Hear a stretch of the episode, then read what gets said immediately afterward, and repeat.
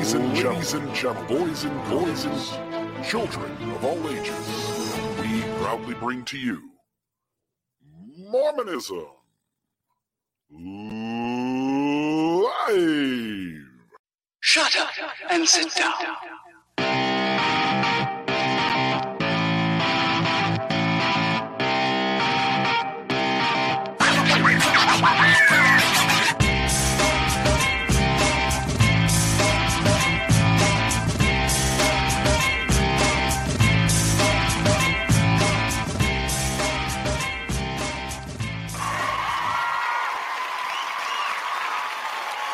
Hello, everybody. Good evening. Mr. Real, how are you doing tonight? My friend, I am doing good. We just had a incredible weekend where Radio Free Mormon came to my hometown and uh, gave a presentation, went to a party. Uh, we were blowing up St. George this weekend, RFM. Totally. And at the karaoke event, I sang a seminary song from 1977, which nobody knew. Yeah, yeah. uh, What I learned this weekend is I'm not the anomaly who doesn't get all your references. Yes, and that's a healthy thing to learn, actually. it was because I was feeling so much shame. oh my gosh. Well, that's the whole point of it, really. Yeah. We'll see Yeah, if we that- can give you some more shame tonight. That is the point of it. Um, we are here on what is it, January 12th, a little Mm. after 6:20 p.m. And uh, you're in charge of tonight's show, and you're going to take us down a little, a little tangent, a little facet of last week's episode.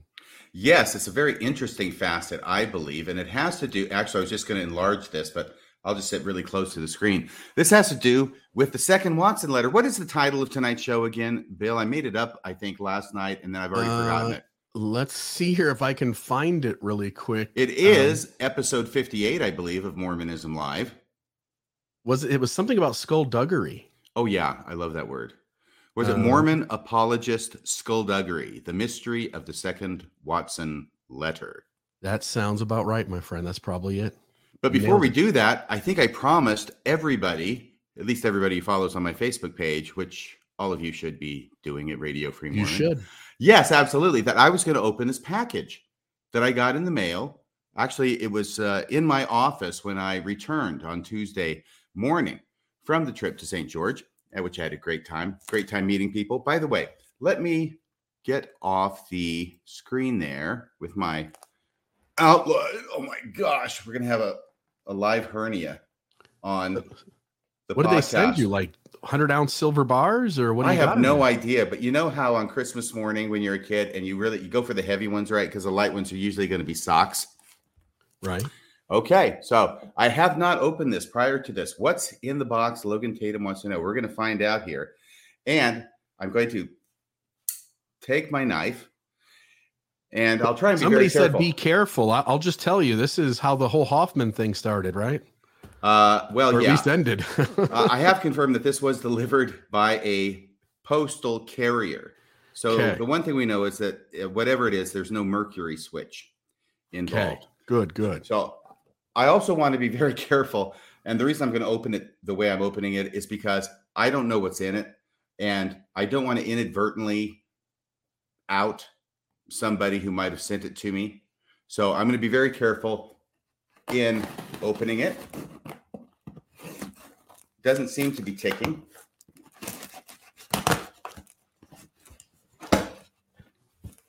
Oh my gosh.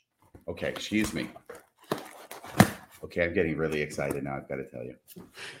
Maybe Um, you've got the gold plates here. oh, I've got better than the gold plates, baby. Oh, my lord.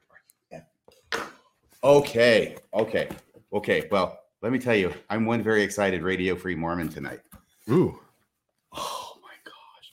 By the way, there are so many wonderful people who have sent me so many wonderful things. And I want to thank all of them in general right now because I don't have the time or ability to thank all of you individually, but thank you. Oh my gosh. Who on earth is sending me a book, Tales to Astonish? This is Marvel comic stuff and memorabilia. Oh, no wonder it's so heavy. Oh, this is so fantastic. Tales to Astonish, a great, great series of magazines that Marvel used to do. Oh, wow. The Eternals, These are hardback, glossy paged books. And now that I know what it is, oh my gosh, it is book after book after book. Oh, thank you. Oh my gosh, and there's there's DVDs in here.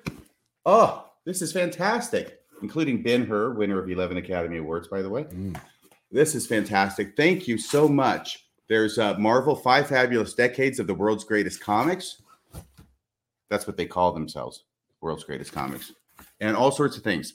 Oh my gosh, this is so fantastic. Thank you so much, whoever sent this. And I also expect that uh, there's an indication as to who sent it in here somewhere, but I will keep that private. Thank you. I'm totally geeking out right now. Let's put this over here to the side.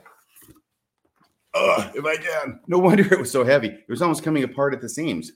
And there's only a few black scorpions that appear to still be alive at the bottom of the box. So we'll let them in the box and we'll continue with tonight's show. All right. So someone loves RFM. Everyone loves RFM. That was a comment that was made. Okay, so we're going to talk about the second Watson letter tonight. I've been doing a lot of research, reading a lot of papers. One by oh, there was one by Robert Crockett. It's an unpublished paper that I I accessed and read. It was very very well done. Does he It's go by one- Bob? Well, yes, Yeah, I'm I'm familiar with Bob Crockett too. it's a very uncommon nickname for Robert. Yeah. Uh, Bob Bob Crockett. Yeah, he's a great guy. I really appreciate him, and uh, he's a, a scholar and a gentleman and an attorney. So he wrote this. Uh, I don't know when, but it was very illuminating, as well as an article by Brent Metcalfe, which he which he had pointed out to me. By the way, Brent Metcalfe was the person who was ho- hopefully going to be the um, the guest on tonight's show, but he had another commitment, could not make it. However, he has authorized me to tell at least one story of great interest that he related to me. And we'll get to that when we get to that. Okay, so as a lead in to the second Watson letter, I want to give what is hopefully going to be a brief overview. It's going to be with very broad strokes of Book of Mormon geography since the inception of Mormonism with the publication of the Book of Mormon in March of 1830. So, first off, what had occurred to me as I was studying is that there is, of course, we know the Mesoamerican theory of the Book of Mormon, which we covered last week, which started with the reorganized church mm-hmm. and then slowly infiltrated into the LDS church, uh, even over the protestations and written objections of many church leaders, including Joseph Fielding Smith, which we read. But now it has found at least a home in the LDS church among some people, not everybody, right? But then there's also the Heartland theory, and that's promoted by Rodney Meldrum and his group. And as I was reading, it occurred to me that this Heartland theory is also a limited geography. In other words, the Mesoamerican theory is a limited geography. It takes place in southern Mexico and Guatemala in that area. That's where they locate the Book of Mormon lands. The Heartland theory is up here in North America, where I live, and it's over there primarily around Western New York and adjacent states. That's where the Heartland model is. But that is also a limited geography. It doesn't take into account anywhere really south of the border. And it's pretty much all in what is now the United States and mostly the eastern United States. And the reason that was a bit of a revelation to me is because when I joined the church, I was inculcated in the idea that it was a hemispheric model. In other words, that the Book of Mormon took place in all of North America and all of South America and also in Central America with the narrow neck of land. Remember that pesky narrow neck of land that joins the land south and the land north, and that's so skinny that a Nephite can walk or journey across it in a day and a half. We talked about that that last week. Yeah. Was very obviously the Isthmus of Panama. That that's the only thing that seems to match the description. If we're looking at that model, that's the most obvious, straightforward. And I was looking at this and I thought, and I thought, what the heck ever happened to the hemispheric model? Well, it seems like nobody except maybe you know the regular lay member like i used to be when i joined the church even thinks in those terms anymore. The hemispheric model however was the first model of the book of mormon. It appears that joseph smith taught a hemispheric model of the book of mormon. That's how he conceived of it. And by the way there are those who look at um, identifications that were made in Joseph Smith's time and the times and seasons about the ruins that were discovered and sketched in Mesoamerica, the Mayan ruins. With I think it was uh, Stephens and Catherwood, they did a book on it and were quite a cause celeb in the early 1840s. And this was looked at as evidence of ancient Nephite civilizations. Well, the people who are the Mesoamerican theorists, right? Who we'll get to, and I think you know who you are. They latch onto that as evidence that Joseph Smith thought that Book of Mormon geography was limited to Mesoamerica, which is their theory, right? So that's why they want to use that statement. But from Joseph Smith's point of view, I think that any ruins found anywhere in the hemisphere would be viewed by him as being Nephite ruins because his view was the entire hemisphere. So if you find Native American mounds in New York and nearby, those to him were Nephite ruins and Nephite structures. Hence, there's a mound that's found in 1834, the famous mound out of which the skeleton is excavated or dug, might be a more correct word, and he identifies it as Zelph, the white Lamanite. So that is Nephite or Lamanite. That's Book of Mormon geography, which is very close to his home, at least compared to um, Mesoamerica. But Mesoamerica stuff and ruins is also considered by him to be Nephite artifacts. In other words, anything found anywhere in the hemisphere is, from Joseph Smith's point of view, going to be Nephite artifacts. There are a number of things that Joseph Smith said that indicate that he did not conceive of a limited geography down in Mesoamerica. In other words, that that's where everything took place. Some very, very common things that we've all heard, but maybe not in this context, such as the fact that when Moroni appears to Joseph Smith, Moroni tells him that there's plates that are buried in a hill nearby, and on the plates is contained a record of the inhabitants of this continent. Okay. Yeah, and Well, just to just to yeah. note too, RFM is that uh, as we pointed out last week, there are two different places: History of the Church, uh, Volume One, page one eighty four, and uh, the second one is the Millennial Star, uh, number forty nine, Volume XL, page seven seventy two.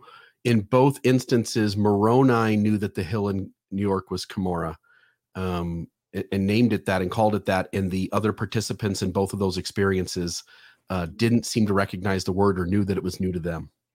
Right, and thank you for adding these these comments. I appreciate it, Bill. Um, there's also very early on in the history of the church, the first mission was the mission to the Lamanites, where Oliver Cowdery and several others were called by the Lord to go and preach the gospel to the Lamanites. Well, they weren't called to go down to Mexico, southern Mexico, or Guatemala. They were called to go down to Missouri. Right? You remember that? Yeah.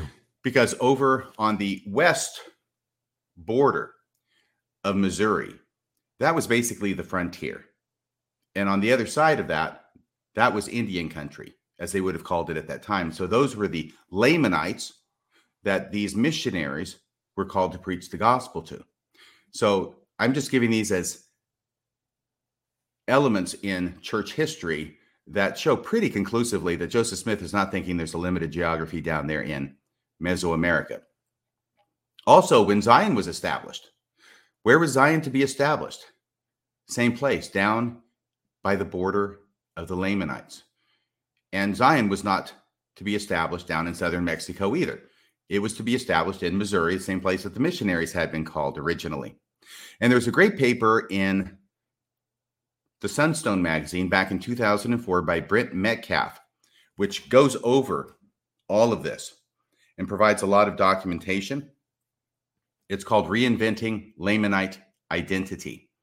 And I was able to read that last night. Really, really good. As I say, we're going to be doing broad strokes here so we can lead into the second Watson letter. And- just, I want to just note, um, you're making a really important point, something we didn't cover last week, which is there are lots of things Joseph Smith did in his ministry with Mormonism that indicated that he understood it as a hemispheric model. And as you're pointing those out, um, they seem to be pretty strong points of evidence that when he sends people to do missions among the Lamanites and in the Lamanite territories, essentially, it's constantly in these places out in the West, uh, in Midwest of the United States. Very good. Thank you. Yeah. So now we've got a situation where uh, initially Joseph Smith and pretty much everybody else, it seems, early on conceives of the Book of Mormon as taking place in the entire hemisphere. But as decades drag on and people start looking more closely at the Book of Mormon and science advances, there are a couple of problems with that theory. The first one, uh, and most obvious perhaps, is demographics, because a straightforward reading of the Book of Mormon is that really nobody else was here when the Nephites arrived. That's really what it says. The Jaredites had come earlier and they were led by the hand of the Lord. But other than that, the only people who are going to be here are the ones who are led here by the hand of the Lord. So basically, all of North and South America are vacant when the Nephites arrive. So you've got a very small group of people arriving from Jerusalem around 600 BC. And somehow this small group of people manages to multiply in such a manner as to completely fill all of South America and North America. And even though they've got several hundred years to do that, this is a demographic problem. Yeah. It seems highly unlikely that that would be able to take place. So, and that's even if there were no death by warfare, and there's tons of warfare in the Book of Mormon. At the end of the Book of Mormon, basically half of the entire population, i.e., the Nephites, get destroyed in that battle. So there's all these things that are going on that would lessen or decrease the population even if there weren't those things going on, it's very difficult to understand how the entirety of North and South America could be filled with people descended from a small group that came over in 600 BC. So that's one, or I should say BCE. I'm and, trying to get myself into that habit. Yes, Bill? And hence another bait and switch, right? Like the the apologists make it so that the only way it works and is that they find this really sparse, ambiguous evidence in the book that there must have already been tons of people here and in, in the Nephites and, and Jaredites, maybe to a lesser degree, but the Nephites for sure just blended in. Right. Well, this is something that was forced upon them yeah. over time.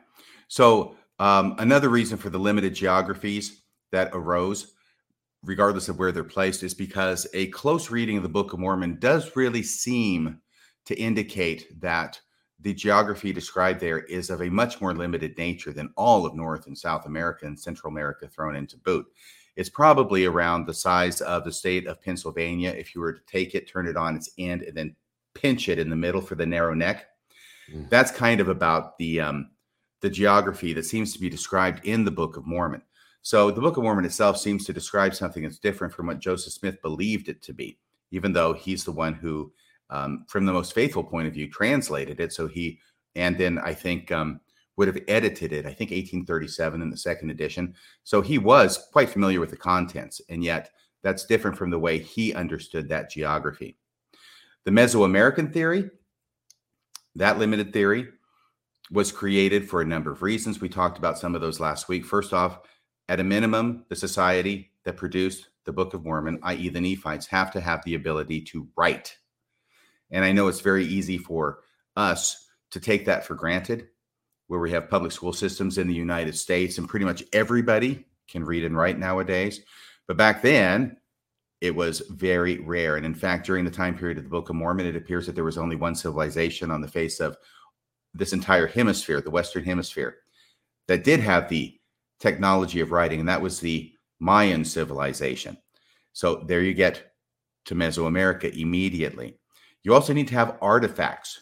Artifacts are an important thing. And the hill Cumorah and the surrounding environs in Western New York, as we had quoted Brian Clark last week, is a clean hill and a clean site, meaning there's no artifacts there.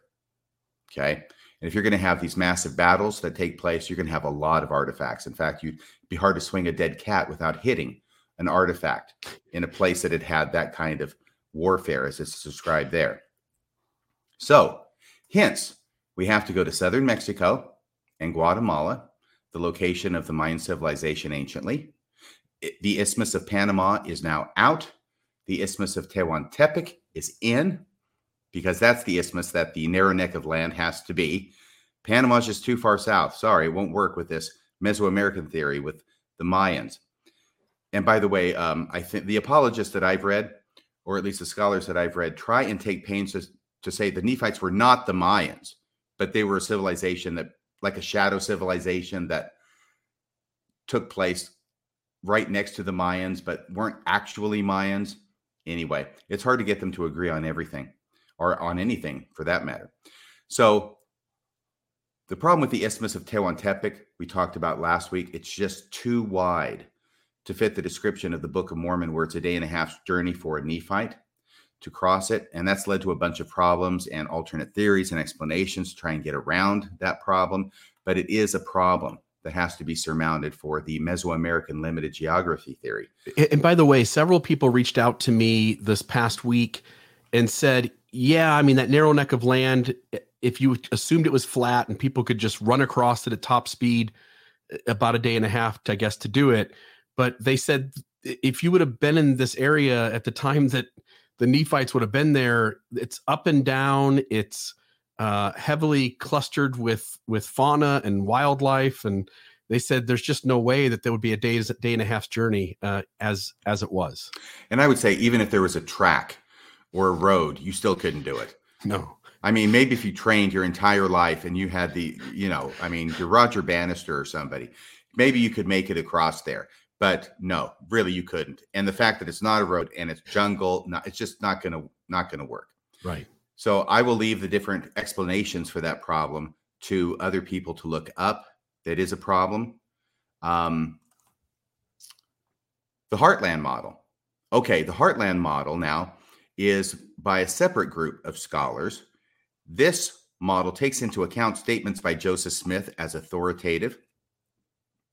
It has the battles take place at the Cumorah that Joseph Smith identified as Cumorah, and which was apparently identified by him and Oliver Cowdery as being the same Cumorah as in Western New York. So the battles take place there, in spite of the fact that there's no artifacts.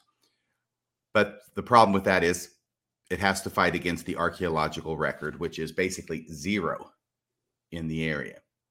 So you've got the, the Mesoamerican theory, which tries to um, it it puts evidence like writing and science over prophetic statements. And then you've got the Heartland model, which puts prophetic statements over the evidence. So it hmm. depends on which one you want to emphasize because you can't put both of them together because they don't work together. And actually, they don't really work separately. Although there are people, obviously, who devote a lot of time and energy and are very firm believers in both of these theories. Not at the same time, but either theory. Okay. So these now become competing theories the Heartland model and the Mesoamerican model. And there's uh, a war of words and a tumult of opinions between the parties as to who is correct and who is not correct. The hemispheric model, I think, has effectively been shelved, except once again among the lay members, who I expect many of them are like I was when I first joined the church, and they just figure, well, it's the entire hemisphere, and they don't really go into it much further than that. So, the Mesoamerican theory now begins to gain some traction among the FARMS intelligentsia. And by FARMS, I mean the Foundation for Ancient Research and Mormon Studies, you noted last week that it appears to have begun in the late 19th century and the early 20th century. It did not start in the LDS Church, the Mesoamerican theory. It started in the RLDS Church, today the Community of Christ Covenant. And then it was fought back against by church leaders, including Joseph Fielding Smith. But in 1981, a very important book was published. It's called In Search of Cumorah, and it was written by David Palmer. And this is one of the earliest books that was published within an LDS framework, arguing for a limited geographical theory or limited geography theory for the Book of Mormon in Mesoamerica. So that's a very important book. It was followed up in 1984, three years later, by John Sorenson when he published his very famous book, An Ancient American Setting for the Book of Mormon. I would think in many ways that book, John Sorenson's book, eclipsed David Palmer's book as far as its prominence in the area of arguing for a limited Mesoamerican geography for the Book of Mormon. Now, that John Sorenson book came out in 1984. He's published a number of other books as well. And there's an ancient American setting for the Book of Mormon. There's that picture. John Sorenson, I believe, passed away last year. And uh, just wanted to acknowledge that. Um, even though at this point in my life, I disagree with a lot of what he had to say and probably disagree with his conclusions. This was a hugely important and influential book to me in the 1980s because I thought, oh, he's found it. This is where it happened. Here's all the evidence. Case closed. But at that time, I was not reading it as critically as I might be reading it at this time. Did we have any uh, slides of the other books that John Sorenson wrote as well? There was Mormon Codex, right? yeah, here they are. See, there's a ton of books that he wrote, a great deal of research that he did, and I think more so than anybody else in this area. And what this shows is the investment of time and energy and research that John Sorenson put into this, but also John Sorenson is doing this for and in behalf of FARMS. Okay. Who is dead? what? You said for and in behalf of FARMS. It sounded oh like uh, a temple proxy. And since FARMS became the Maxwell Institute, FARMS is dead. And hence for and in behalf of FARMS, who is dead. Oh, there you go. You get a, you got a reference that I I slipped on. And the reason why is because I'm just talking like a lawyer. And so is the temple when it's talking there. Yeah. So I didn't even make that connection. Yes, for and in behalf of. But this is the kind of investment and commitment that FARMS and their scholars had and continue to have to the limited Mesoamerican geography. So going on here, 1984, the same year, John Sorenson, and this is big, had two articles published in the Ensign magazine about this issue. They were published in September and October of 1984. The title is Digging into the Book of Mormon, parts one and two. It's a two part article. And this appears to be one of the earliest times that this theory is promoted in an official LDS church publication. Now, here's where excuse me, there's a very important story. And this is one that Brent Metcalfe had shared with me because up until January or so of 1984, Mark E. Petersen, I believe, was the editor of the Ensign. And Mark E. Petersen was one of the church leaders who, like Joseph Fielding Smith, was very dedicated to the theory that the Hill Cumorah in Western New York is Cumorah. It's where the battles took place. And so this Mesoamerican theory contradicts that. It has Cumorah down there in southern Mexico.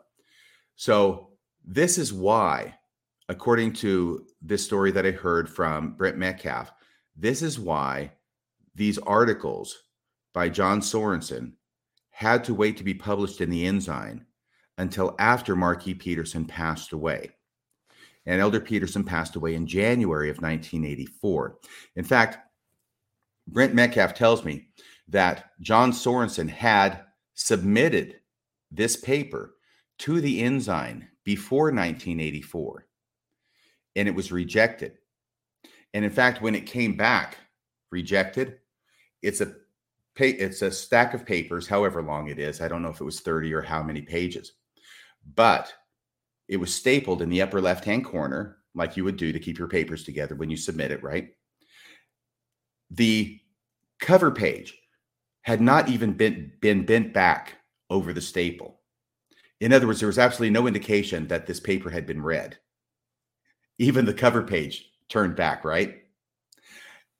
And the only marks on this paper, which presumably were by the editor or somebody at his direction, Marky Peterson, was written across the front of the paper the words, This is false doctrine. And Brent Metcalfe tells me he actually held that uh, paper in his hand and saw that it had not been bent back over the fold. And he saw the lettering on it. This is false doctrine. So I thought that was interesting because this is how uh, difficult it has been and how much time it's taken in order for this Mesoamerican theory to come to be acceptable within the LDS church. Okay, Let's go to the first Watson letter. Are you ready for that? Because we talked about that last week, and we have to mention the first Watson letter in order to get to the second Watson letter. So, the first Watson letter, let me go back here. And if we can just uh, make that a little bit bigger. We talked about this a bit last week, and we talked about the fact that this was in response to a letter that had been written by a brother Sparks in Oklahoma to Gordon B. Hinckley, President Gordon B. Hinckley. Uh, and by that, I mean he's in the first presidency at the time. This was 1990. I don't think he was president yet. I think uh, Ezra No. Taft Benson was probably president still at that time. But I think President Hinckley became prophet in 94, I think. Yeah. So he's writing to Gordon B. Hinckley, and uh, Gordon B. Hinckley or the first presidency ask the secretary, F. Michael Watson, to respond to this question. So can you read that letter? It's the, the, the excuse me, the date is October 16th, 1990. It's on official church letterhead. It's addressed to Bishop Darrell L. Brooks, who is the bishop in the ward where Brother Sparks lives, because God forbid that they should actually, you know, respond directly to a member. No, they're going to respond to his bishop and ask the bishop to give it to the member. Could you read that? Yeah. Dear Bishop Brooks, I have been asked to forward to you for acknowledgement and handling the enclosed copy of a letter to President Gordon B. Hinckley from Ronnie Sparks of your ward. Brother Sparks inquired Can about you stop? Can you stop for just a second? Yeah. What are the first four words there? I have been asked. Okay. The reason I focus on that, you know, I'm focused on this, Bill, is because this is not something that the secretary, Michael Watson, is doing on his own. He was asked to do this. And who would have asked him, Bill? Well, it seems as though at the very minimum, Gordon B. Hinckley and most likely the entire first presidency. Right. It's not the janitor. No. It's going to be from the first presidency. He's their secretary. So I have been asked to the very important words at the very beginning. A- And we go- said, by the way, la- last week we said that I had spoken to a friend of, because I think he's passed away now, Brother Watson, but a friend of the family who knew Brother Watson very well and said Brother Watson remained a secretary for the first presidency in the Quorum of the Twelve for like two and a half decades. And the reason he stayed in that position as long as he did was because he was trusted by everyone to only do what he was asked to do and to keep his lips tight about everything. And I think that when he left, I, he was, uh, I don't know if promoted is the right word, but he became a member of the 70. Yeah. Um, so, yes, uh, obviously he did a job that was thought worthy of being given that position. Yeah. So go ahead, please. All right. So, um, I have been asked to forward to you for acknowledgement and handling the enclosed copy of a letter to President Gordon B. Hinckley from Ronnie Sparks of your ward. Brother Sparks inquired about the location of the hill Cumorah, mentioned in the Book of Mormon, where the last battle between the Nephites and Lamanites took place. The church has long maintained, as attested to by references in the writings of general authorities, that the hill Cumorah in Western New York's New York State is the same as referenced in the Book of Mormon. The brethren appreciate your assistance. By the way, that the brethren uh, Mhm. indicates that it's the entire first presidency. Or at the least brethren appreciate the brethren appreciate what's that? or at least two of them. At least two of them. The brethren appreciate well, yeah, because you know President Benson's probably not doing so good at this point. Yeah. The brethren appreciate your assistance in responding to this inquiry and ask that you convey to Brother Sparks their commendation for his gospel study. Sincerely yours, F. Michael Watson, uh, Secretary to the First Presidency. Right. And so the problem with that uh, letter, the language of the letter, as far as people who are with FARMS and the Mesoamerican theory, is that the language has to do with the location of the hill Cumorah, but not just the hill Cumorah, but where the last battle between the Nephites and Lamanites took place. That's the key, and that's the burr under their blanket. It's written by the secretary for the first presidency, apparently at their request, according to the language. It's on official church letterhead. It's signed, very nice signature, I might add, by F. Michael Watson. Yeah. So, what happens now, and at this point, I'm going to not engage in speculation. I will at the end.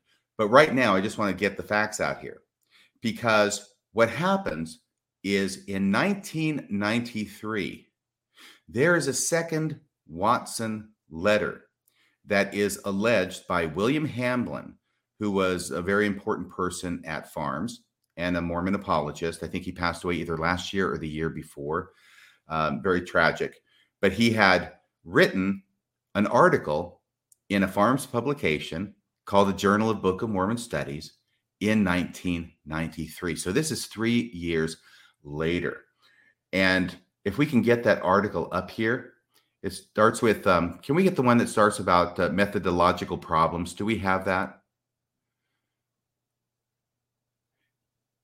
Beautiful. Thank you so much, Maven. So that's what it looks like when you pull it up on the website. It was in the Journal of Book of Mormon Studies. You can see it's 1993, and the title is rather long, but certainly descriptive. Basic methodological problems with the anti Mormon approach to the geography and archaeology of the Book of Mormon, William J. Hamblin, Brigham Young University. So, what he's doing here is he's responding to another piece that was written by some guy named Wilson. And what Wilson is doing is he's challenging this limited Mesoamerican geography that Bill Hamblin and the rest of the FARMS crew promotes and wants to defend. And now, for the first time, as far as I can tell, we hear about a second Watson letter. And here's what it says here in the article it's on page 181 of the journal. Finally, Wilson, that's the guy who wrote the article that Bill Hamblin is responding to. Finally, Wilson does not mention the fact that the Latter day Saint Church has no official position on Book of Mormon geography. Um, we went over it last week. They, for over a hundred years, had a very official position on Book of Mormon geography. And it appears that they kind of have of an official position in that Watson letter from 1990. Yeah. But not to worry, Bill Hamblin's going to take care of that problem here in a second. So, or and Wilson does not mention the fact that other Latter day Saint general authorities have advised caution in theorizing about Book of Mormon geography. Well, yes, they have advised caution, but of course, the FARMS crew isn't heeding that caution. They're going to go ahead and theorize all day long about Mesoamerica. So now here's the bombshell. You ready for this one, Bill? Let's do it. Michael Watson. Oh, we know this name, don't we? This is from the article Michael Watson, secretary to the first presidency of the church, has recently clarified the church's position on Book of Mormon geography. And the amazing thing is, he's not going to be citing to the, the first 1990 Watson letter. Instead, he's going to cite to a 1993 Watson letter. Can you read what it is? Or Maven, are you there? Maven? Maven? Yes, I'm here. Hey, Maven, how are you doing? Good. So good to have you with us tonight. You're working overtime with all of these images and everything, and I really, really appreciate it. Want to give you public kudos for that. Could you read what it is that Bill Hamblin in 1993 is quoting from Michael Watson? This is just the indented part, correct? Yes, the quotation. Okay. The church emphasizes the doctrinal and historical value of the Book of Mormon, not its geography. While some Latter day Saints have looked for possible locations and explanations for Book of Mormon geography because the New York Hill Cumorah does not readily fit the Book of Mormon description of Cumorah, there are no conclusive connections between the Book of Mormon text and any specific site. Period. Now that's very interesting because that's very different. And if you could just go ahead and leave it where it is for right now, Maven, we'll scroll down to the footnote here in a second. Okay. It's very interesting because this this is different from what we read in the 1990 letter. The 1990 Watson letter says, yeah, it's in Western New York, is where Cumorah is, and that's where all the battles took place. Now, all of a sudden, William Hamblin is quoting from the same individual, Michael Watson, to the effect that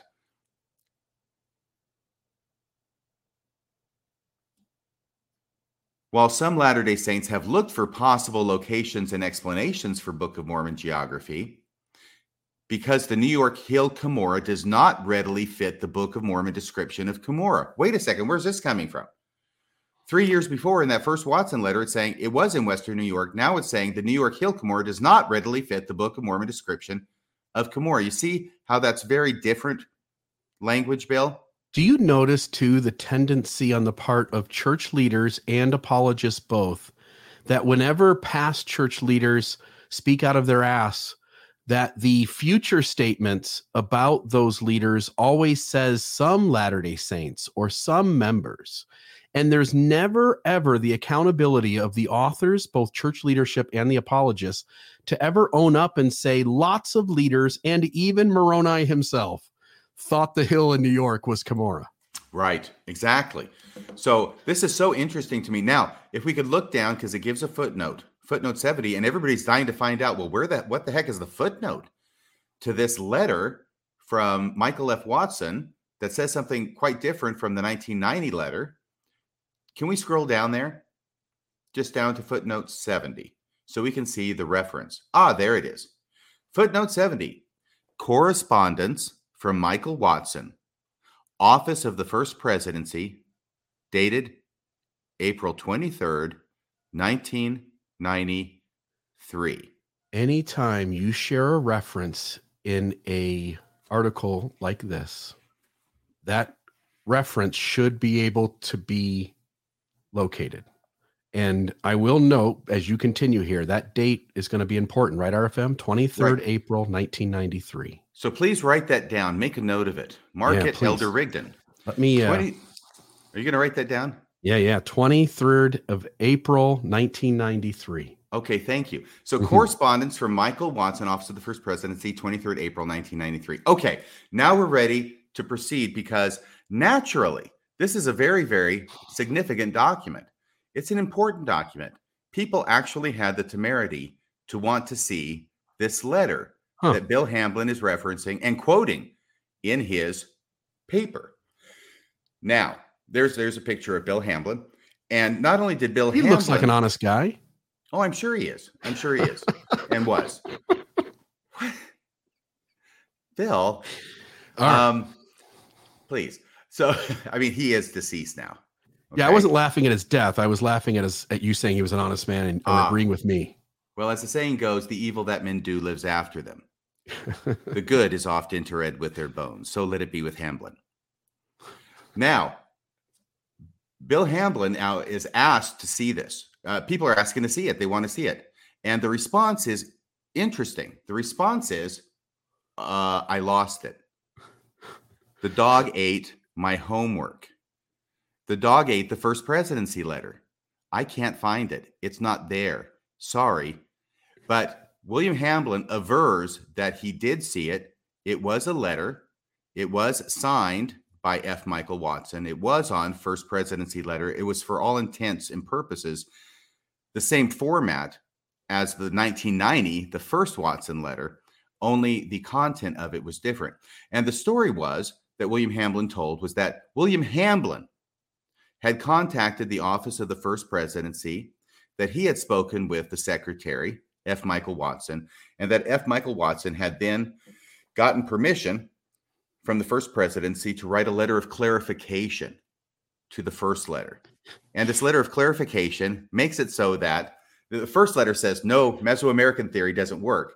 But now the second letter makes room for the Mesoamerican theory, which Bill Hamblin promotes and which FARMS champions. So we have this little bubble there, which Maven did. I think it's great to, to William Hamblin saying, I totally got this letter from the first presidency. And he's not the only one who says that he saw this letter before it mysteriously got mislaid. Daniel Peterson as well says, and I totally saw it. It's for real, guys. So this is what they're saying. There was a letter. We, they both saw it. They also say that there were other people who saw it, but that Bill Hamblin was the one who contacted the office of the first presidency, got this letter, quoted it, and then somehow managed to misplace it. So let me see here if there's a couple of things that I can bring up at this point. We've already gone through. Are, are you saying this letter is not around anymore? Yes, that's what I'm saying.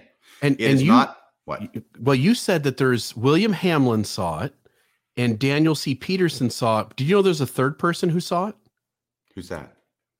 Matt Roper. And by the way, this also adds to your story, which is that there's actually a second copy of the second letter of Watson's that's also vanished. Notice this Matt Roper says, in 1993, while I was a student at BYU, I was also a part time employee at the Foundation for Ancient Research and Mormon Studies. Part of my responsibilities then included responding to frequently asked questions about the Book of Mormon, which we often received. I was frequently at the office and remember remember when Brent Hall showed me a fax from Michael Watson, then secretary to the first presidency. Brent allowed me to make a copy of it, which we found very helpful at the time in responding to questions about the 1990 letter, which anti Mormons at Utah Mission in Marlow, Oklahoma, and Watchman Fellowship in Texas were then giving wide circulation. This was also shared with me and others at the time, including some who had written FARMS with questions. Additionally, Professor William Hamblin had also written directly to Michael Watson and received a copy of the same fax from the office of the first presidency as well, which he cited in an article published in the Journal of Mormon Studies 1993. I just want to note, RFM, there are two missing copies of the second Watson letter. Unbelievable. So this is very, very interesting that you bring up, and this is going to tie into something that's going to happen much later. But at this point, um, Daniel Peterson is being challenged, and William Hamblin is being challenged. Daniel Peterson, between the two of them, was much more prominent on message boards and much more available to be challenged about this. And Daniel Peterson swore up, down, and sideways that there was an actual letter signed by um, Michael Watson that actually said this that it was quoted there in 1993 by Bill Hamblin and then subsequently became lost to everyone. The question at some point was raised. Go, you want to say something about this photograph because you're surprising me with all these different graphics now, Bill. Now you're muted, and maybe it's a good thing, but go oh, ahead. Sorry, yeah, yourself. this animated image of Dan Peterson working at his home. It's no wonder things get lost. I mean, look around. The guy needs to get a, a housekeeper or something. He's got quite the mess, but uh, there's a used pizza box there in the back. There's a taper on top the television. Uh, Rockstar energy drinks all across the the desk, and dirty laundry everywhere. I just I expect better of Dan, but this explains. I think this is uh, better evidence than than they have of how the letter got lost. I feel this uh, podcast slipping away from my grasp. no, no, no. I'm backing off now. okay, so trying to stick with the the storyline here as best I can. And I appreciate that, Bill. Really, we need some stuff to lighten things up. So I appreciate that. Um, I don't endorse it, but I really think it's funny. Okay. so we've got this situation. By the way, even at the time when this happened, and I think I was aware of it maybe sometime after the fact, uh, the first thought that occurred to me is well, if you've got a letter from the first presidency by the secretary of the first presidency and you lost it, what would be the most obvious thing that you would do, Bill? Well, I would probably, if I had a close connection with those guys and they were able to send me a first letter, I would reach back out and ask if they would send me a second. Yeah, just get a copy. You think these yeah. guys don't keep copies of yeah. every piece of correspondence that goes out of the first presidency's office? Of course they do. That would be the most obvious thing. Hey, I lost the letter. I apologize. Can you send me a copy? Boom, done. Here it is. But they never do that hmm. for some reason. And in hmm. fact, there are places where I've gone back and looked at different message boards, and there are places where Daniel Peterson is being challenged on that and saying, Well, why don't you ask for another copy? And he goes, Well, I'm not going to ask for another copy. Why don't you ask for a copy? I'm not going to ask for a copy. And that's the level of discourse that it descends to. So hmm. if they, he doesn't even want to ask for a copy. He wants everybody to believe what he's saying because he says it. And then if they challenge it and ask to see the original and they don't believe that it's actually lost or that he doesn't simply want to ask for a copy, then it becomes a challenge to Daniel Peterson's integrity, and he gets his knickers in a twist about it. Mm. And anybody who's had any interactions with Daniel C. Peterson will understand exactly what it is that I'm talking about. At any rate, the letter's lost, it remains lost. And in spite of that, however, Daniel C. Peterson is so certain of its authenticity that he allows for this paragraph, this reference to this lost Watson letter, to be published in a journal of which he is the editor, and that's in 2004. So that's 11 years later. He allows this to be published. The, the first publication was the Journal of Book of Mormon Studies. Daniel C. Peterson was not the editor of that. Daniel C. Peterson was the editor of a different volume, which was the Review of Books on the Book of Mormon. They're both FARMS publication. It's kind of like the Jehovah's Witnesses. They got their Watchtower and their Awake magazine. Well, FARMS has their Journal of Book of Mormon Studies as well as the review of books on the Book of Mormon. So in 2004, there is an article in the review of books on the Book of Mormon. It's an article that's authored by Matthew Roper, whom we have met before. And there it is. It's called Limited Geography and the Book of Mormon, colon. And by Yes. the way, Logan's asking where he can go and read all of that back and forth with Dan Peterson on this issue. But I think, as you pointed out before we started the episode with me, just you, you and me in a conversation earlier today, that used to be on the old Mormon dialogue and discussion board, which all the old archives are gone from. And so now all you can go to is discussmormonism.com, I think. And that discussion board still has the old threads talking about the discussions as they were happening, but the actual discussion is lost, just like the second Watson letter. Yes. And I know that Daniel Peterson would like for this issue to be forgotten after so much time has gone by, but we're here to remind him courteously Yeah. that it is not forgotten. No, This no. is a ghost by which he should be haunted yet again. And that's why we're doing this podcast. Yeah. This should never be forgotten. So, this is the journal that Daniel Peterson is the editor of. An article by Matthew Roper titled Limited Geography and the Book of Mormon, colon, Historical Antecedents and Early Interpretations, published in 2004. And if we can go to the page in question, there it is, page 260. And if you can read that starting at the top, this is where Matthew Roper is going to cite to the same letter. Now, he's not citing the letter because he didn't actually have the letter in his hand. See, it's lost. But remember, remember, he actually did have it in his hand.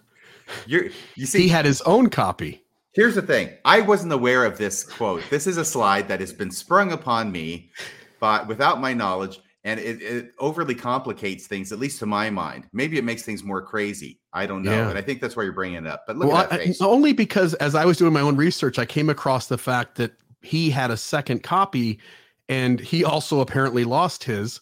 He's never said whether he still has it or not, but you would think in all these years, if he had a second letter, he would go, Hey, hey, I've got one too. Hmm. But he said Brent allowed me to make a copy of it. And then later on, he says Professor William Hamblin also had also written directly to Michael Watson and received a copy of the same fax from the office of the first presidency. So I, I again, I know you formed your outline without knowing this. I came in late to the game and wanted to impress you with my research, RFM. But there's a second copy of the second Watson letter, also MIA. Anyway, there's enough of that. Okay, and apparently it's the backyard professor's birthday today, and he wanted me to wish him a happy birthday publicly. So happy birthday, backyard professor. Happy birthday to him. I may have been rude. I am, and I may have been incorrect by saying he wanted me to, but that Oh, was the impression I got, and that's why I got you. He didn't say it. You just read between the lines. so happy birthday to you. There you go. Um, awesome.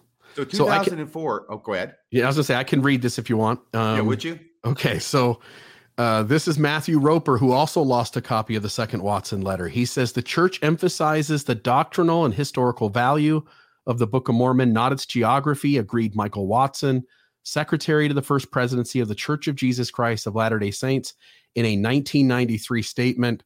Uh, while some Latter day Saints have looked for possible locations and explanations for Book of Mormon geography, because the New York Hill Cumorah does not readily fit the Book of Mormon description of Cumorah, in spite of Moroni saying that was the name of the hill. There are no conclusive connections between the Book of Mormon text and any specific site, any specific site. Right. So what you see there is he's quoting the same language from the 1993 Bill Hamblin article citing the missing letter, the second Watson letter. And if you go down to footnote 107 at the bottom of this page,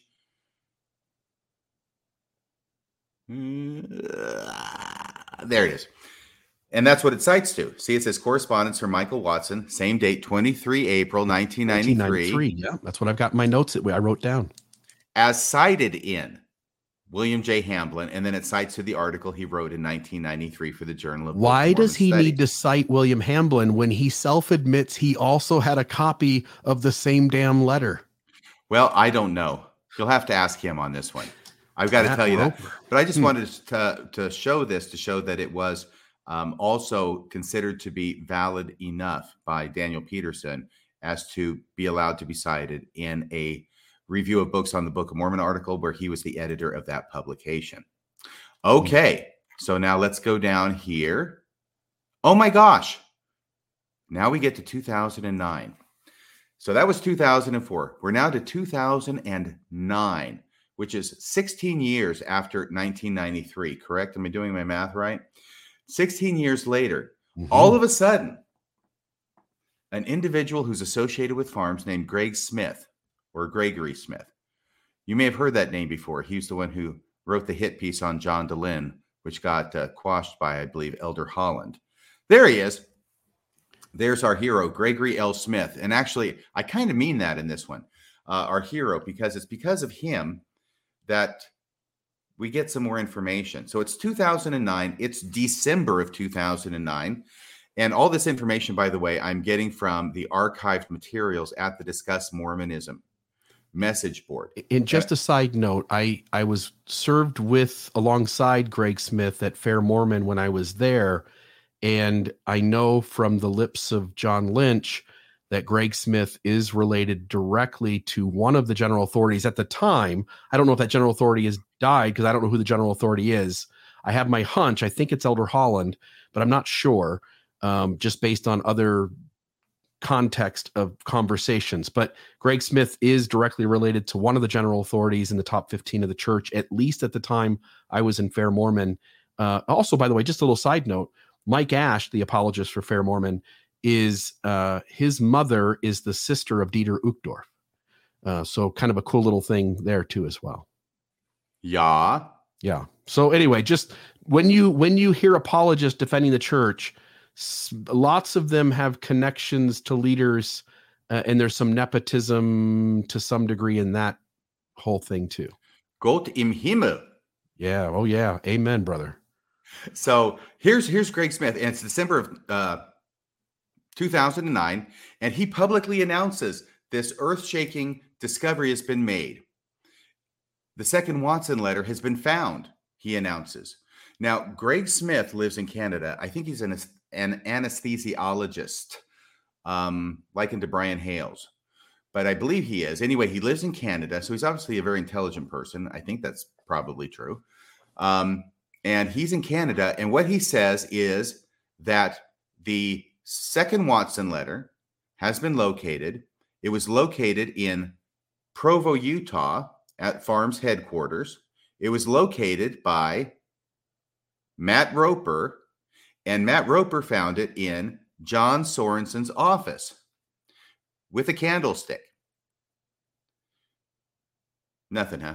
Okay. So, anyway, it's not clear exactly why Matt Roper is rifling through the files of John Sorensen, but that's the story that Greg Smith announces. So Matt Roper's found it after all these years. And after, by the way, all the embarrassment that Dan Peterson and Bill Hamblin have put, been put through, because frankly, uh, you could count the number of people who believe their story about the missing Watson letter on the fingers of one finger. Help me out here. So Roper. No, don't go to this. Don't I- go to that. Okay. Well, Don't go to that. I I don't know what's going on there, and that's just really going to confuse. Oh, you go ahead. You make your point. You well, go my, to it. my point is he clearly wants to impose that it's the same letter that Hamblin also had. Meanwhile, you and I both know that Hamblin says no way is that document you're about to talk about is that the thing. And so there's a lot of confusion here how Roper seems to know that is the one, it's not the one, and there it just feels like a lot of obfuscation going on here. Well, and it's going to get a little bit more so because uh, you go ahead. You make any comments you you want. I apologize. No, no, no, you're good. It I- is it is very very confusing. It's convoluted, and it's just a damn letter. It shouldn't have to be so convoluted and confusing with all this apparent contradictions and uh, missing letters and all these kinds of things. And uh, I, just gotten to the point where I thought I had kind of a, a lineal story, and now you're throwing in this other I- statement I'm I sorry. I- before by Matt Roper. I just I don't know how to reconcile the Peterson and Hamblin saying again, I, I probably ought to let you go further for it. You go ahead and continue, and I'll jump in and pull my hair out later. Okay, Your Honor, I ask that uh, Bill Reel's comments be stricken from the record. Okay, please. okay, so back here, um, oh, so we're with Greg Smith, and Greg Smith says that Matt Roper is snail mailing the second Watson letter to Greg Smith in Canada. And while this is going on, it's taking longer and longer. It's going to end up taking 14 days for it to get from Provo to Greg Smith. Huh. And while this is happening, you know, it's been a week and people are on the border saying, well, how long is it going to take for crying out loud? I could get mail from here to Canada and much less than that. So there's all these questions going on, wondering if this is really ever going to show up. But it does. And I think it's on Christmas Eve. And what Greg Smith does is he publishes this. He says, Well, I've received it. I said I was going to publish it publicly. He does publish it publicly, but it's not the second Watson letter as it has been described for 16 years by William Hamblin and Dan Peterson. Instead, instead it is a facsimile transmission form. In other words, it's a cover sheet for a facsimile. It is obviously not what they were looking for. By the way, the name Michael Watson does not even appear anywhere on this facsimile. The top of it says facsimile transmission form. It does say Office of the First Presidency, 47 East South Temple, Salt Lake City, Utah, 84150. That date I think that's where familiar. my package came from. Oh, That date looks familiar. I've got on my notes 23rd April 1993. That is a key point of evidence. You have a sharp eye there, Mr. Reel. Yes, the date of this, according to the fax transmission form, is April 23rd, 1993. The sender's name is not F. Michael Watson. The sender's name is a lady named Carla Ogden. Maybe that's F. Michael Watson's new name. Maybe it is. I don't know. Maybe he had an operation in the meantime. But no, it's Carla Ogden. And it's delivered to Brent Hall, comma, FARMS. So not only does Michael Watson's name not appear on this, Bill Hamblin's name doesn't appear on this because the story was that Bill Hamblin is the one who contacted the office of the first presidency. But this doesn't say it's being given to Bill Hamblin. It says it's being given to Brent Hall, who was the office manager, I believe, for FARMS, not a researcher, but more of a managerial position. There is, well, let's just go ahead and read it. Can you read the message? Because there's only one page of the fax. It's basically what would normally be the cover sheet, but there's nothing attached. It's just one page. It makes that clear number of pages, including this Yeah, page. that's is the dead one. giveaway, isn't it? The dead giveaway is that right top right hand side number of pages, including this page, one. one. So can you read the message that's Yeah, in on the this- we're going to yeah. call this the Carla Ogden fax, as to distinguish it from the Michael Watson letter. Yeah. So on the same date of April 23rd, 1993, Carla Ogden faxes to Brent Hall the message of, quote, the church emphasizes the doctrinal and historical value of the Book of Mormon, not its geography. While some Latter day Saints have looked for possible locations and explanations because the New York Hill Cumorah does not readily fit the Book of Mormon description of Cumorah, there are no conclusive connections between the Book of Mormon text in and any specific site that has been suggested. All right. Thank you for reading that. You're welcome. So now this is published by Greg Smith. He puts it on the internet, and it is obvious, at least to me, that Greg Smith is chagrined when he receives this because he knows how this letter has been described. It has been told to him by Matt Roper that he's discovered the second Watson letter. It's been mailed to him. And when he receives it, it does not match the description of a letter signed by Michael F. Watson. Instead, it's a fax that's not signed by Michael F. Watson, and the name of Michael F. Watson doesn't even appear on the fax.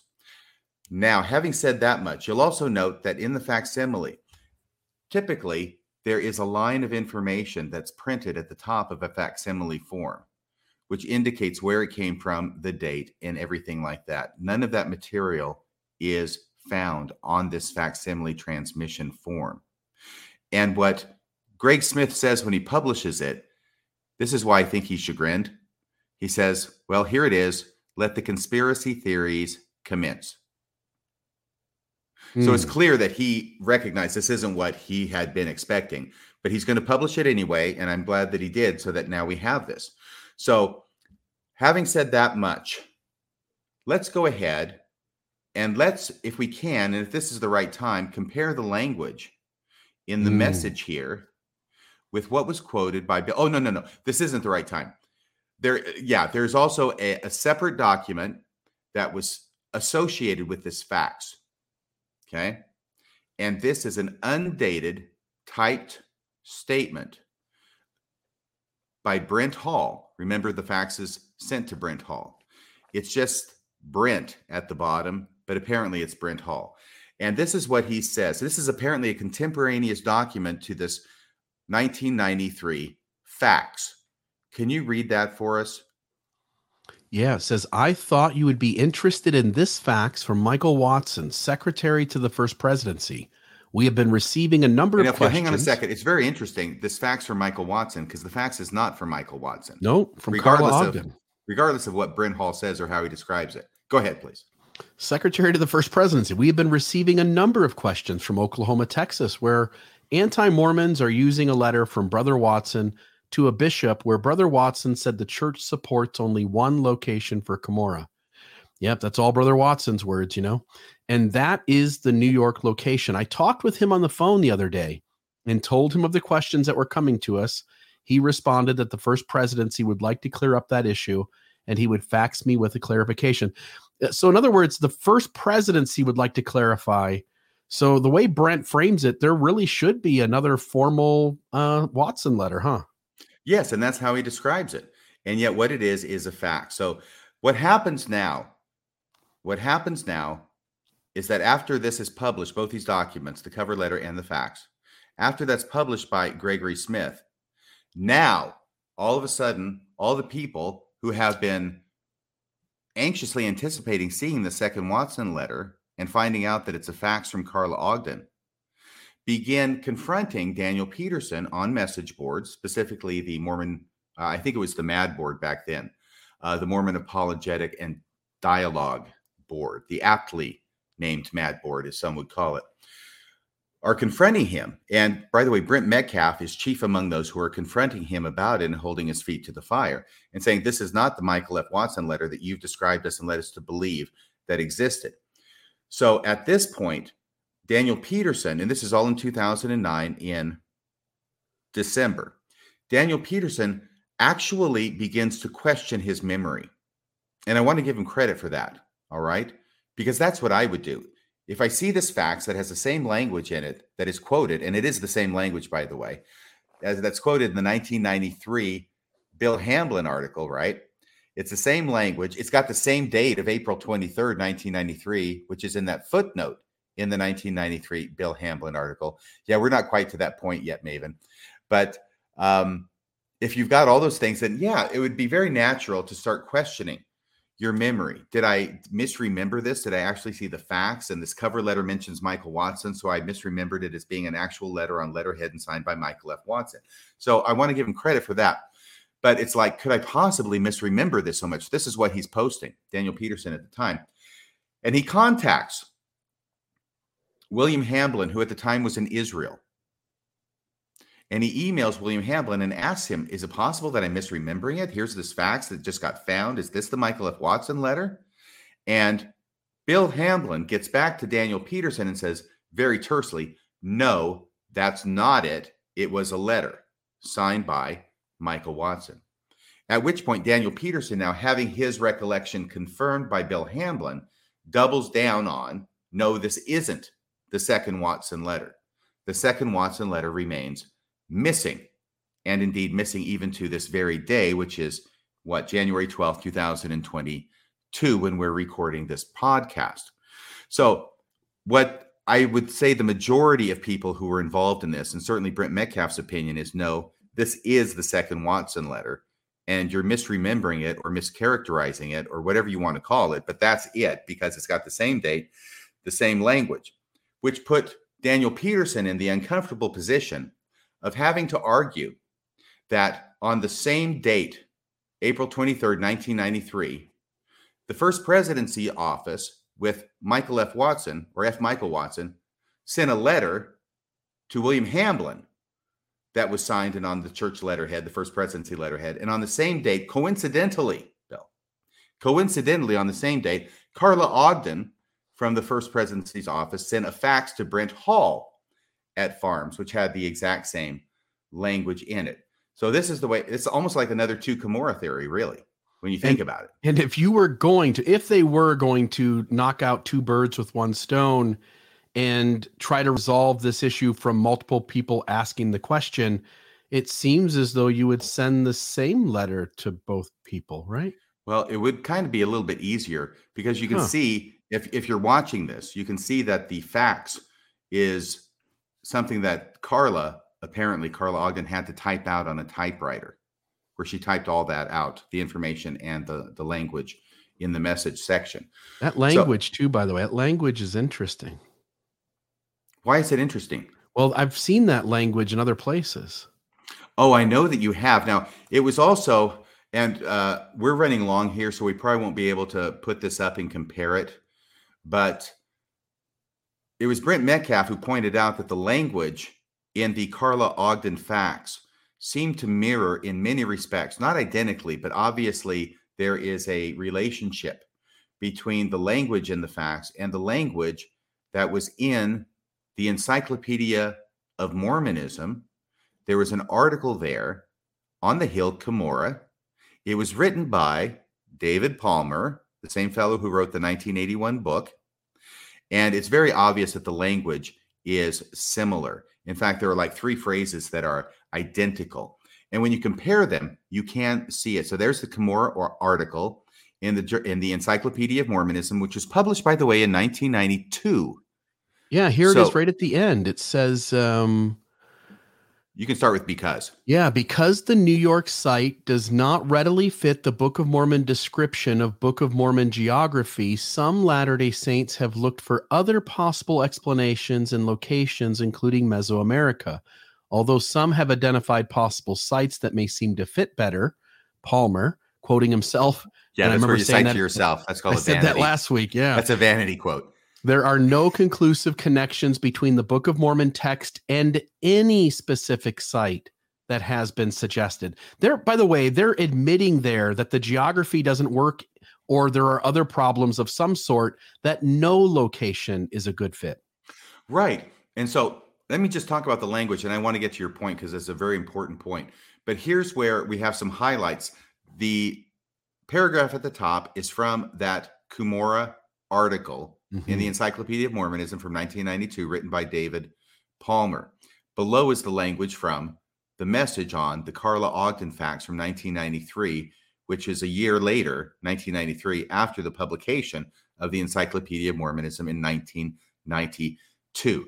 And you can look at that and uh, you can just look there at the highlighted sections in both, and you can see that there's an obvious relationship and probably even a dependence between the two. And it, it would make sense that the fax that came out in 1993 was probably dependent upon the language of the article, which came out in 1992, the year before.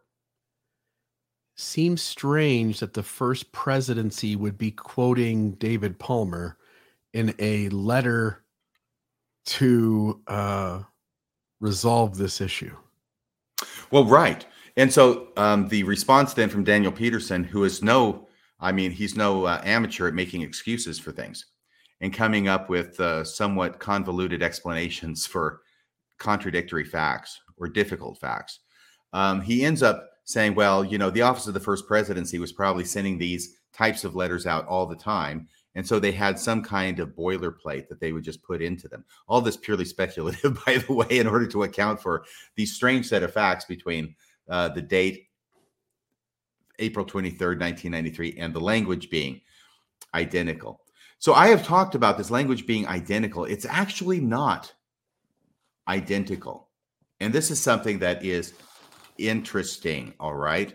Because if we've got anything that shows the language of the fax, which, by the way, uh, 1993 is almost certainly the second Watson letter. And if we have that fax and we can compare it to the 1993 article that was written by William Hamblin, where he quotes from this second Watson letter. Remember that? All right. If you look at the language, it's all the same. It does bracket for Book of Mormon geography, right? That's that's a bracketed part in the middle. In the Hamblin article, it ends there are no conclusive connections between the Book of Mormon text and any specific site, period. End of quote. And then it says footnote 70, right? Every word of that is identical, beginning with the church emphasizes, all the way down to and any specific site, except that in the Carla Ogden fax, there are four more words after the word site, after and any specific site, because it's been underlined in red by Maven. Thank you again. In the Carla Ogden fax from 1993, it says, and any specific site that has been suggested. That's important because those four words get taken out when it is quoted in 1993 by William Hamblin. And by the way, he commits the scholarly faux pas of not indicating that he has omitted four words from the end, which would be properly done either by including the freaking four words or ellipses to show that something is missing. He just puts a period there to indicate to anybody reading it there is nothing else there. But actually, from the fax, we can see that there were four more words. So the question then becomes why would William Hamblin, who's an advocate of the Mesoamerican theory, leave out those four words, Bill? So, where it says there are no conclusive connections between the Book of Mormon text and any specific site that has been suggested, which is what the fax actually says, he simply quotes it there are no conclusive connections between the Book of Mormon text and any specific site, period. Yeah. Any and- thoughts on that? yeah, because it also crushes a Mesoamerican theory too. Yes, because that has obviously been suggested.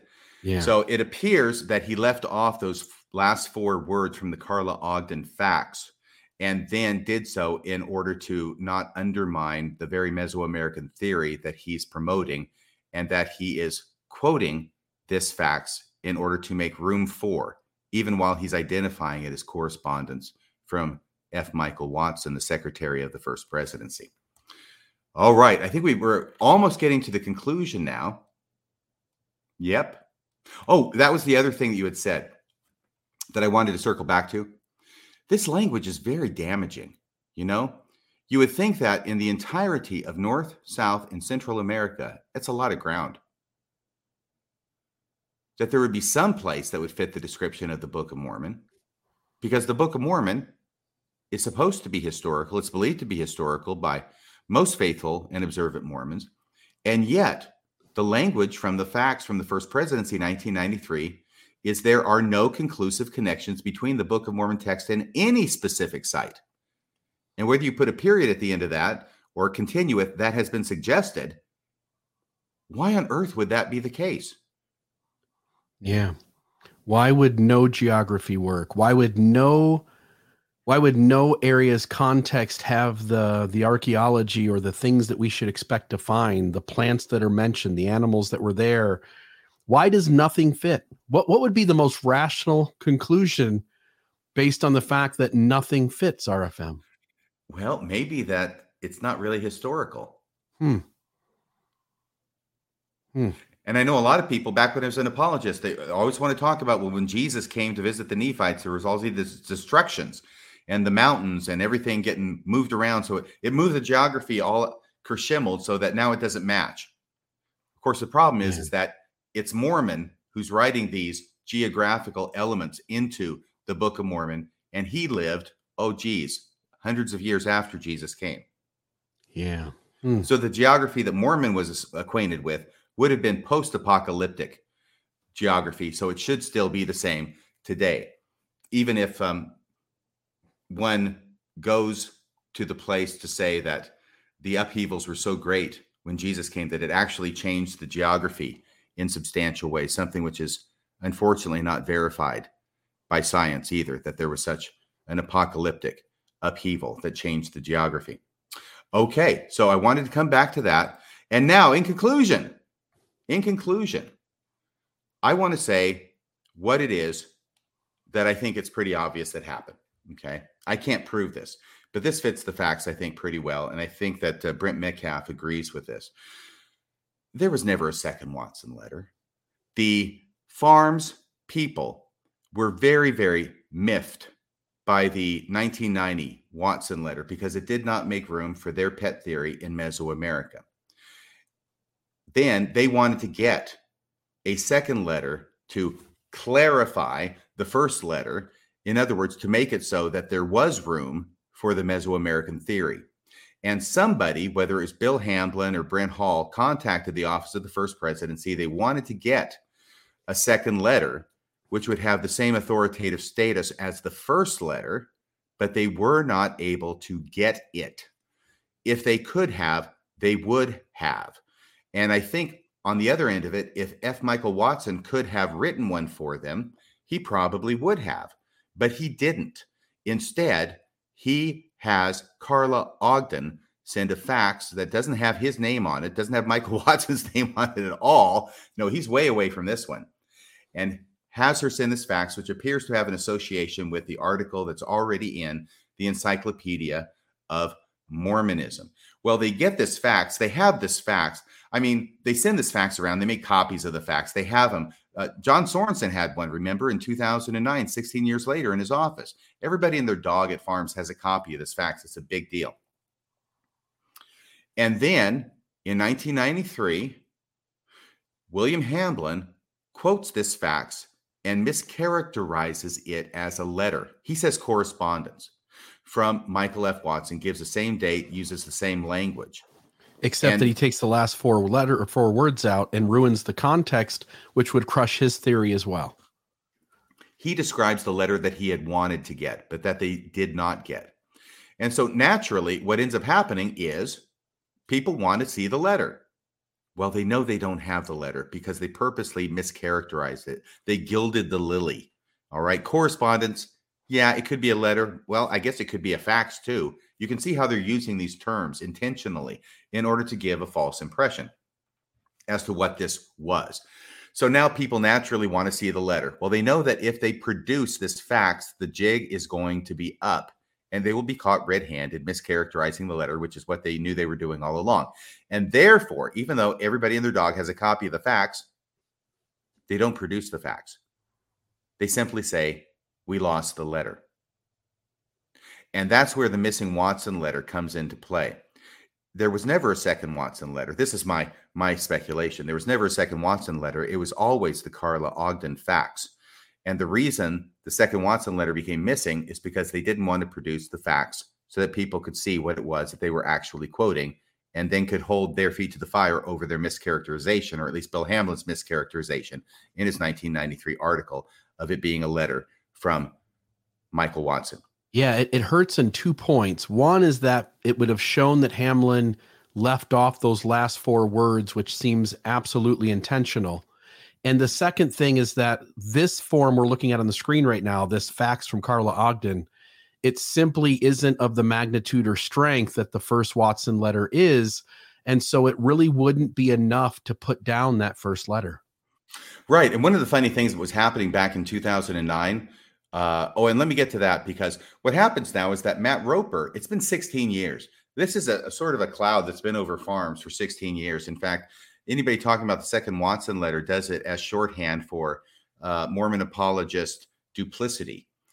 Uh, it becomes sort of a, a, a byword, a hiss and a byword to just use that expression. So finally, all of a sudden, it's been 16 years, and Greg Roper gets word that it's been discovered by I did say Greg Roper, Greg Smith in mm-hmm. Canada gets word that's been discovered by Matt Roper in Utah while he's going through John Sorenson's office. Greg Smith immediately thinks this is a second Watson letter. It gets sent to him. He sees it's a fax. It's not a Watson letter the way it's been described. He publishes it anyway and says, let the conspiracy theories commence. Let me show you. I'm actually I'm going to backtrack what I was saying earlier.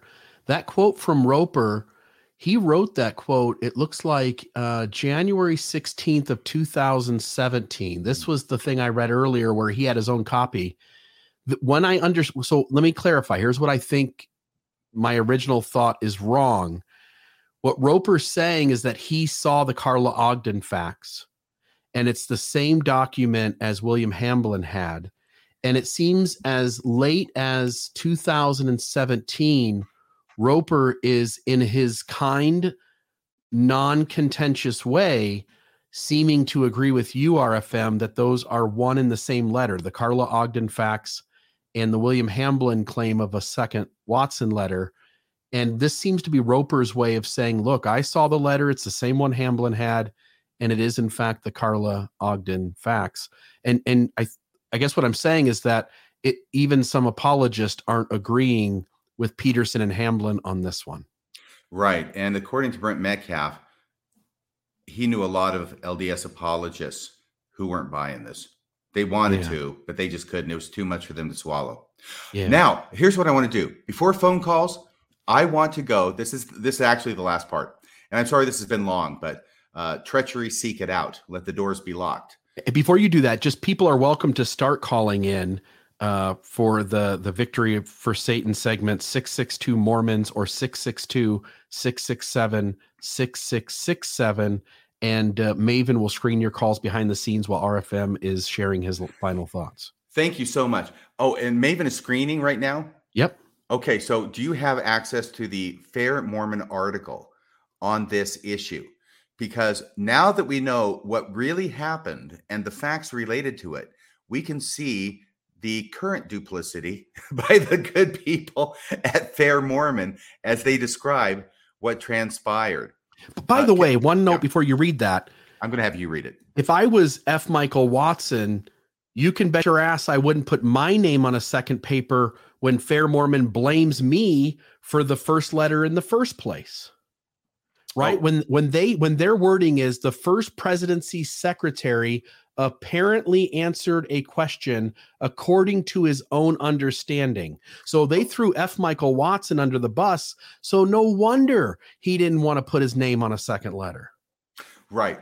So um, let me go. You've got it up on the screen. Yep.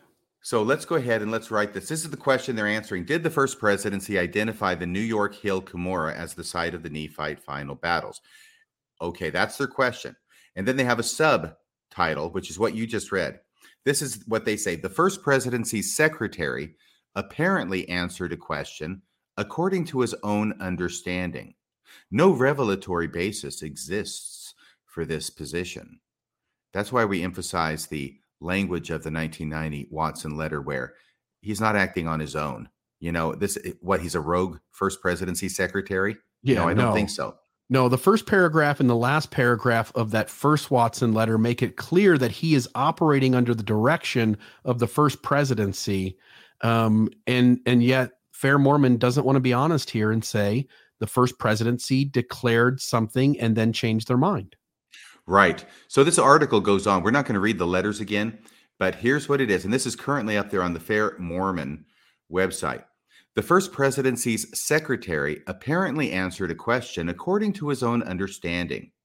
And then, at the direction of the first presidency, later clarified slash corrected his statement to indicate that while many Latter day Saints have expressed opinions about the location of Cumorah or other Book of Mormon geogra- geography issues, the church has no official geography.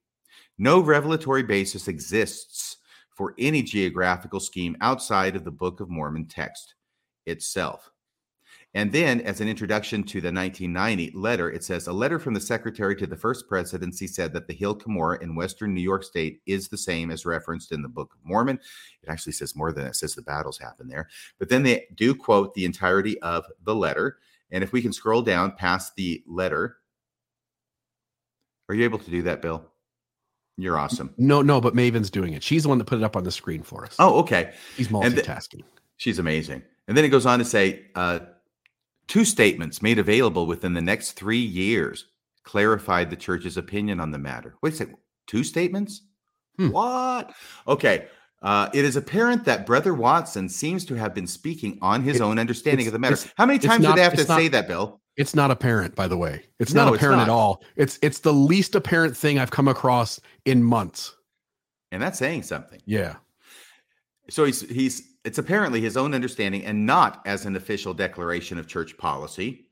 Two statements made available within the next three years clarify the church's opinion on the matter. I'm sorry, there's some redundancy here because some of these things they put in uh, a field to try and highlight them. They think those are more important points.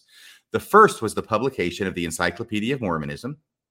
Although not an official statement of church policy, two members of the Quorum of the Twelve, Elder Oaks and Maxwell, served as advisors during the production of the encyclopedia. By the way, Elder Oaks and Maxwell, I think I mentioned before, they are on the side of trying to accommodate science and geography and demographics in coming up with a geography for the Book of Mormon, at least more open to that idea than other people such as Marky Peterson and Joseph Fielding Smith. Believe it or not, not all the apostles are of one mind on every issue, or probably on any issue. Thus, we have the following statement published in 1992. There they quote the paragraph from the David Palmer article in the Encyclopedia of Mormonism. If we can go past that. Then it says on April 23rd, 1993, F. Michael Watson arranged for a clarification letter after a discussion with a FARMS staffer. They're not going to mention the name because that gets complicated, whether it's Bill Hamblin or Brent Hall. The text is similar and consistent with what was published in the Encyclopedia of Mormonism. See, they even recognize the similarity that was published there the previous year. And there they quote the language from the Bill Hamblin article. Notice that this is from the Bill Hamblin article because it leaves out the last four words from the Carla Ogden fax that has been suggested. Okay. Now they go on. Since the text of this letter was published in the Journal of Book of Mormon Studies, which was the 1993 article, some critics, damn those critics, some critics have charged the FARMS authors with either manipulating the church into sending the letter or forging the letter text altogether. Well, actually, I'm not sure that they were really charging that. What they were charging was, where the heck's the letter and why don't you have it?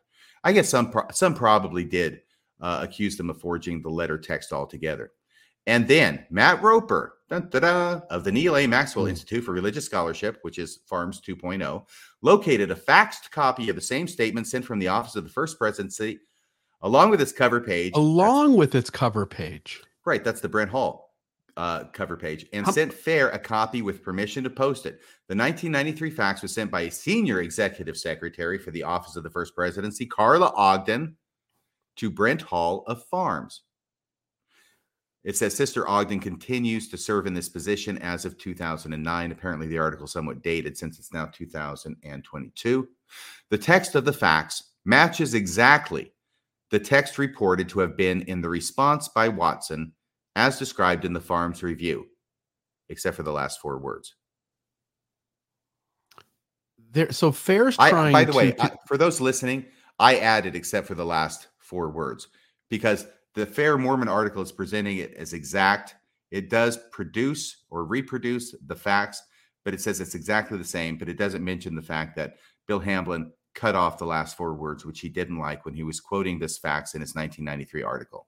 Fair would like you to believe that there was a second Watson letter with this page as a cover page. But as we noted earlier, that's almost certainly not the case. And this page backs that up by saying that this page, counting this page, there was only one page. Yes, and a fellow named Trevor saying, "What did Michael Watson do for me to call him F. Michael Watson?" F. Michael Watson. I think that was his yeah. uh, his choice. He used the first initial, and if we knew what his first name was, we'd probably understand why he used yeah. that initial. F is there anything more to that Fair Mormon article? I think that's it, isn't it? Man, they're only adding to the obfuscation. They're certainly not being fair, no pun intended, or maybe there was. And they sure as hell are trying to muddy the waters here so that people can't really figure shiz out. Exactly. Yeah. So there you have it. There is the mystery of the second Watson letter. And there is perhaps the single best example of Mormon apologetics getting caught with their pants down. And tonight we've had the pleasure of whacking their peepees.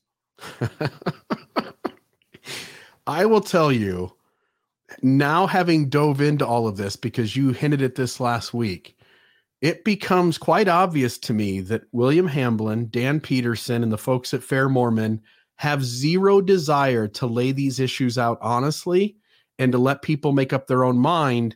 They are all all of these statements by all three of those either entity or people.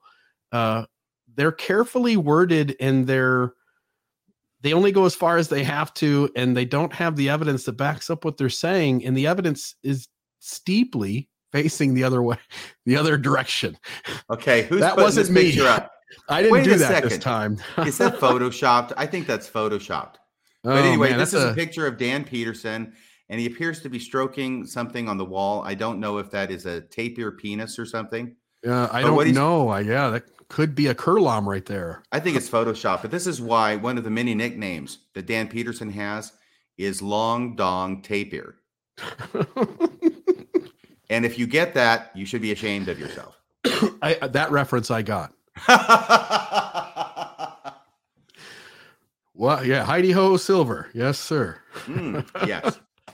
Well, I'm, I'm right. getting envious. You're getting uh, shamed, and I'm getting envious. Yeah, yeah. I'm. I got that. right. I finally got an RFM reference that maybe most of the other people didn't. You're like Captain America in the first Avengers movie. That's right. I don't. I okay. I got that reference. Yeah. All right, my friend. Well, I'm looking up at the call room and there's not a caller yet. So if anybody wants to call There's in, There's no callers. there's no call. I think everybody's jaw has hit the floor. They are surprised that because they had thought that the people at Fair Mormon and they had always held Dan Peterson and Lou Midgley and Bill Hamblin, they've they'd held them in such high esteem and high regard for their honesty. Well, that like I Dan think- Peterson was holding something else in that photo. Yeah, that was a that was a curlom. Is that how they say curlom? How do how are those animals spoken of? Well, it's hard to say since it's Jaredite is kind of a dead language at this point. It's all made up anyway. How would you those- pronounce a made up word? I say curulum. I, I give it three syllables. That was a curlom, the genitals of a curlom. That's what that was on the wall.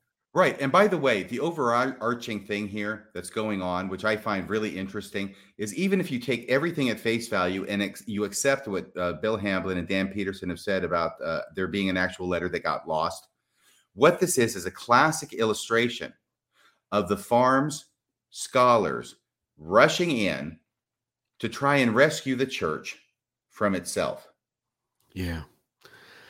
Yeah. And you saw the Fair Mormon thing written, like there's, and the letters, by the way, uh, the correspondence about them. This idea that Mormonism hasn't officially held any position, there's, they've, they've been, you know, tight lipped and quiet on the whole issue is absolutely BS in light of last week's episode, where the church for at least 150 years couldn't stop talking about how it all happened in the New York area. No, absolutely. They they know less and less. They are they're becoming the modern instantiation of the know nothing party. So with And- prophets, seers, and revelators, they know less and less every day. Yeah, it's sad. Hmm. Maybe they need like 30 instead of just 15 prophets, seers, and re- revelators. Maybe they had to decrease them a few. Maybe. But here's the thing the thing is that the only position that the church apparently has today is number one, that they don't have a position on geography.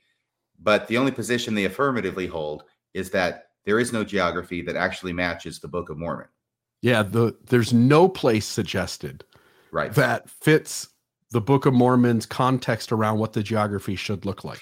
And to be more clear and accurate, they do have a position that the Book of Mormon events took place somewhere in the Western Hemisphere. So they've Mhm. narrowed it down that far.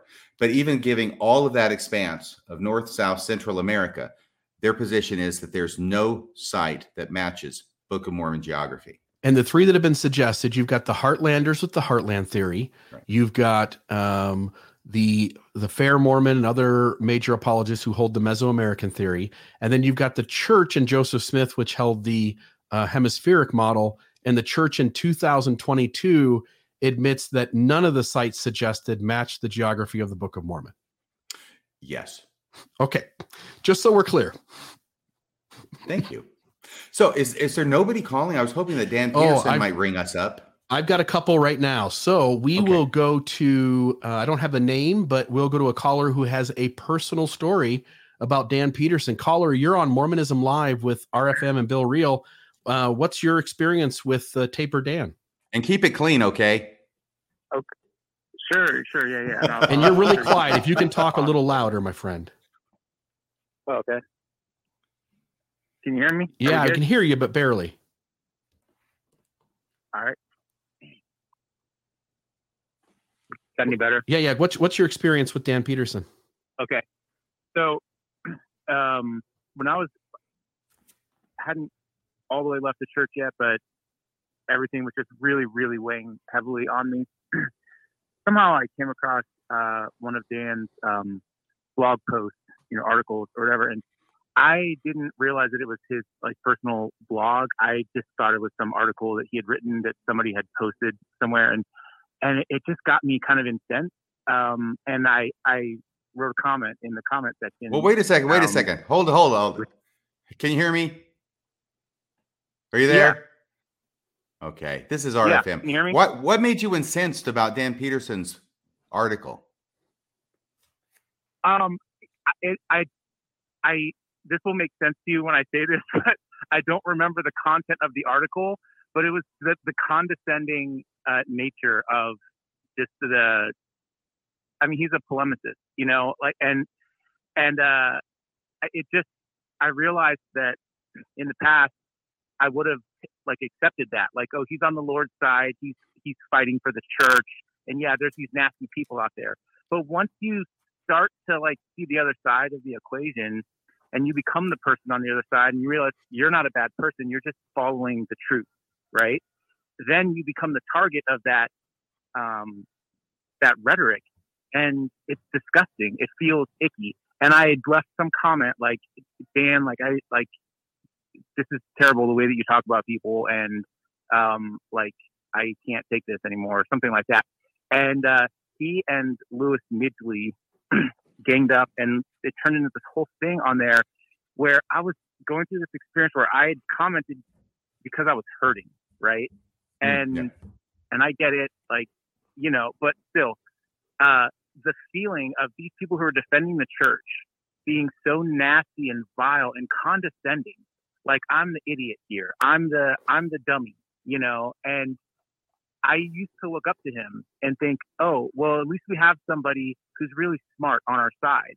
And he uses big words and he seems very intelligent and everything. But when you actually look at like the the arguments that are made and the defenses that are given, it's just nonsense. It's utter nonsense. And I feel like my my my son's like 13 years old, could poke through half of this stuff just on reading it and saying, "Well, that's not a good way to argue a point," or you know what I mean? Like, and that feeling of being um, excoriated by these guys and having my orthodoxy called into question and all this. And Lou Midgley gets on and says, "Oh, I just looked this guy up, and uh, he's not legitimate. He's not really a member of the church." And it was so icky that that was like it for me. Like there's just no no way, no, I can't be a part of this anymore. And I was like, it gave me that push that I needed, you know, because you're you're worried about, well, I don't want to hurt people's feelings. What about my family? And what about all this? And that incident right there was like definitely gave me the push that I needed. Like, you know what, screw you too, Yeah. because I was Thank already you. there, but like, you know, that was it for me. And I uh, hear what anyway, you're saying, Thanks, and thanks. I, I this was I- I've had the same experience and trodden the same path. It wasn't the reason I exited or anything, but definitely uh, viewing Daniel Peterson uh, in one way before seeing him uh, react to me personally, like he did to critics of the church when I'm just trying to ask a question and get some information or clarification. And absolutely, Louis Midgley, you got attacked by the Midge, Daniel C. Peterson's crummy little toady. Yeah. By the way, you now know what the He's C like in Scut Daniel C. Farkus in the Christmas story. Boom chakalaka. He got it. Did you get that one, Bill? Uh, This is the second time I've used it. I can last time. barely hear him. Okay. But okay. So anyway, it was actually me. So the deal is this. You found out what the C in Daniel C. Peterson stands for, which is condescending. Yeah, Daniel condescending Peterson. I've had the same experience with him and Midgley both. Um, just any time and and myself or other people pushing back at the uh, what I thought was demonstrably absurd narratives that some of the apologists would give on these issues. And anytime they got resistance, they really resorted to mean spiritedness and uh, personal attacks and ad hominem. Yeah. Thank you so much for the call. Yep. So our next caller is Trevor. Trevor, you are on Mormonism Live uh, with RFM and Bill Reel. What's on your mind tonight, my friend? Hey guys, um, I don't really have anything to add to tonight's topic. Um, I just wanted to say that um, I've been uh, out of the church for 10 years and was a part of it for 17. And I've learned more from you two and John Dehlin in the past year with being out of work for uh, because of COVID. And it's just really refreshing to hear the truth and to, you know, just to hear everything um, that I felt was not really accurate um, when I was in the church. So I, I love you guys and I hope you keep doing what you're doing and you're making a difference. Thank you very much, Trevor. I um, Yeah. appreciate that. It is really amazing when there's such a narrow band of information about the LDS church, which the information is vast. I mean, good, bad, and indifferent. It's vast, it's complicated. I don't think there's anybody, even uh, the most studied person, who would even claim to know everything there is to know about LDS history. It's only been 200 years for crying out loud, right? So it's vast, but the church just spends all the time talking about this very narrow band of information. And then when you get beyond that and find out how much there is, yeah, I know exactly what you're talking about.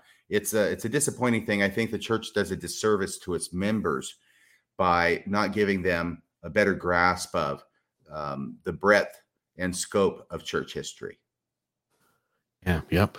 Our next caller, we got a couple more. Uh, Terry's on the line. Terry, you're on Mormonism Live with Bill Reel and RFM. What's on your mind? Hey, it's good to uh, talk to you. This is the first time I've ever called into any show of any kind ever. so, Yay! so anyway, you guys got me going. Uh, so you know, it got me to thinking um, that maybe this should be called the Church of the Missing.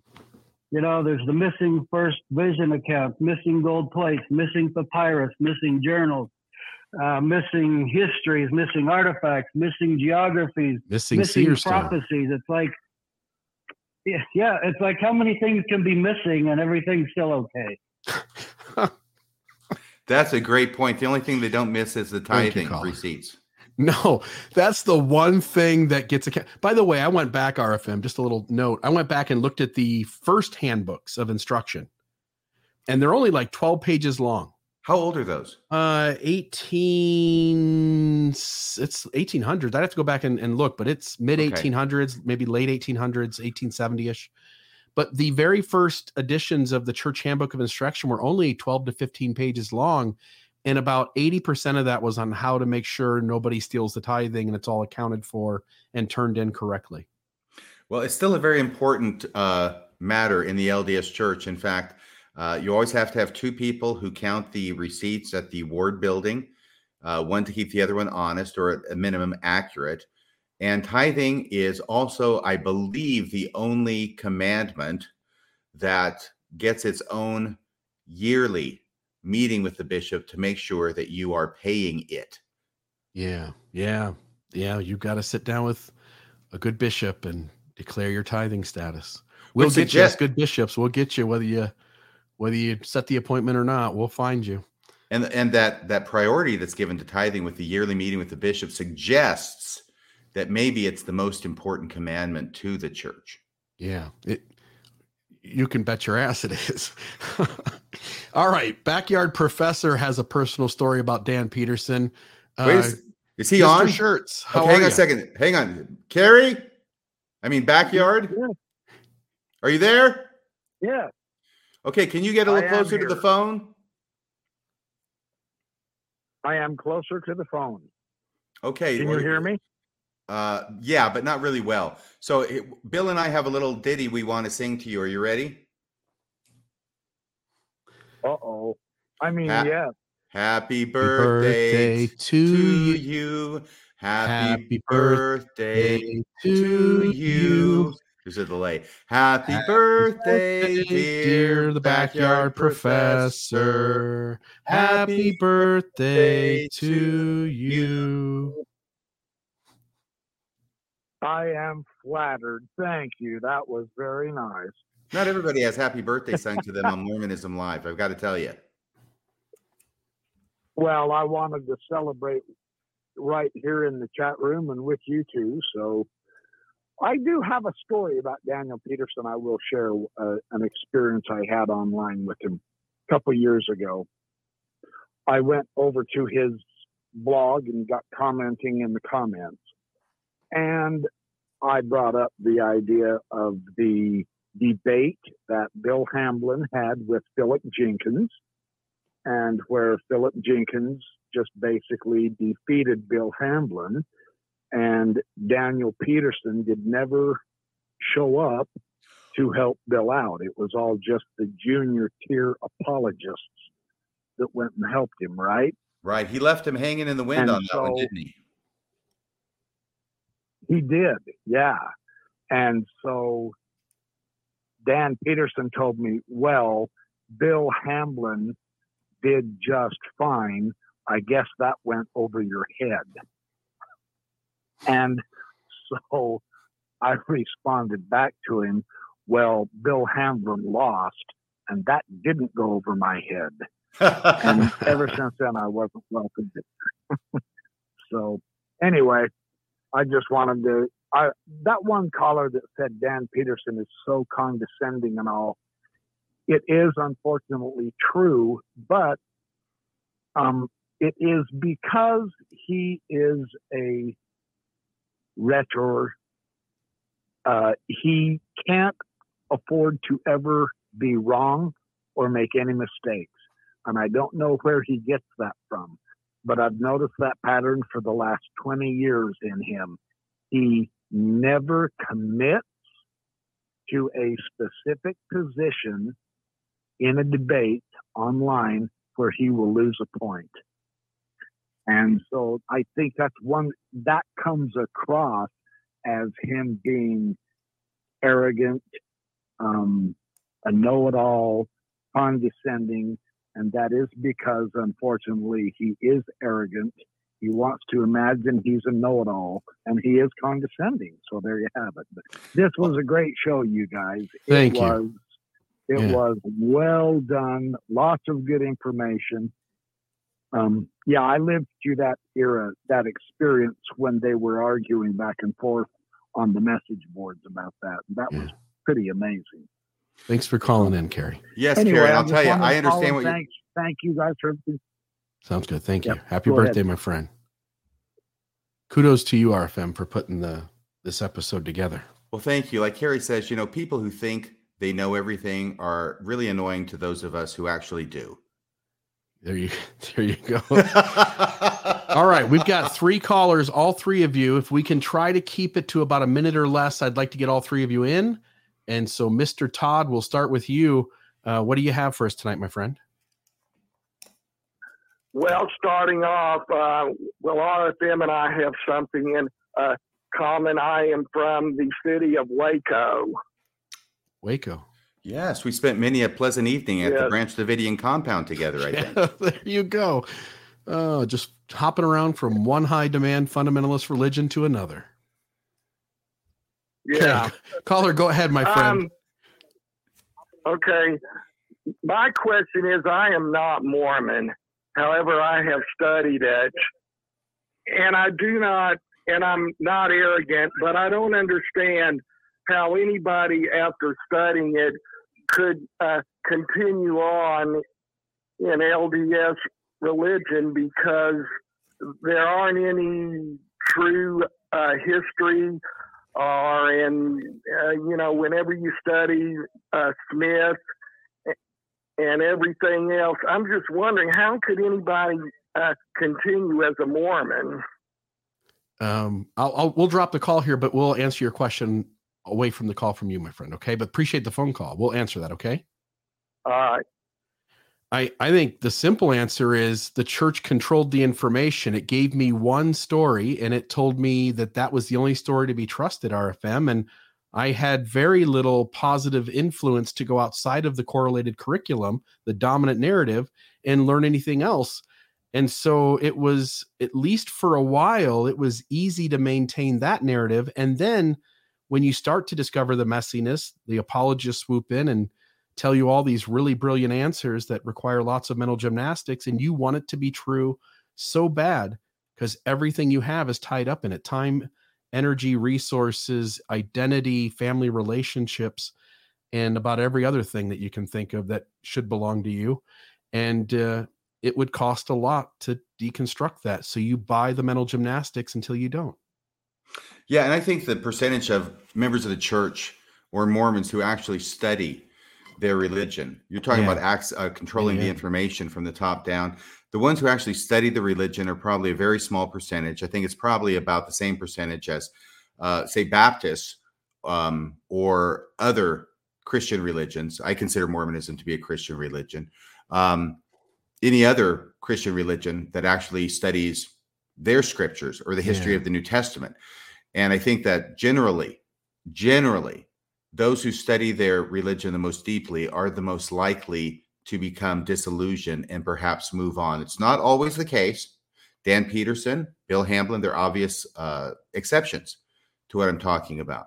But I think that by and large, those who are in the church and study it the most deeply are the most likely to say, okay, I'm going to take a pass on this. Me, it took 40 years. Yeah. So it's not something that necessarily happens overnight. 20 it's very 20 difficult. here. Um, we'll try to sneak two more in. Luke, you're on the line. Uh, Mormonism Live with RFM and Bill Reel. What do you think about the second Watson letter? Um, hey, uh, great episode tonight. It was kind of along the same lines of what you guys were just talking about that I wanted to mention. Um, it was on my mission. I was in the office as a secretary for about nine months, and we spent so much time in there that I had exhausted all of the uh, uh, audio that was saved on the computer. And this is what about 2010. And so I started searching out um, a little against the rules, but I started searching out uh, Mormon content that I could justify listening to uh, while that- working. So is that on the internet, I, I came across, yeah, yeah, it was on the internet, yeah.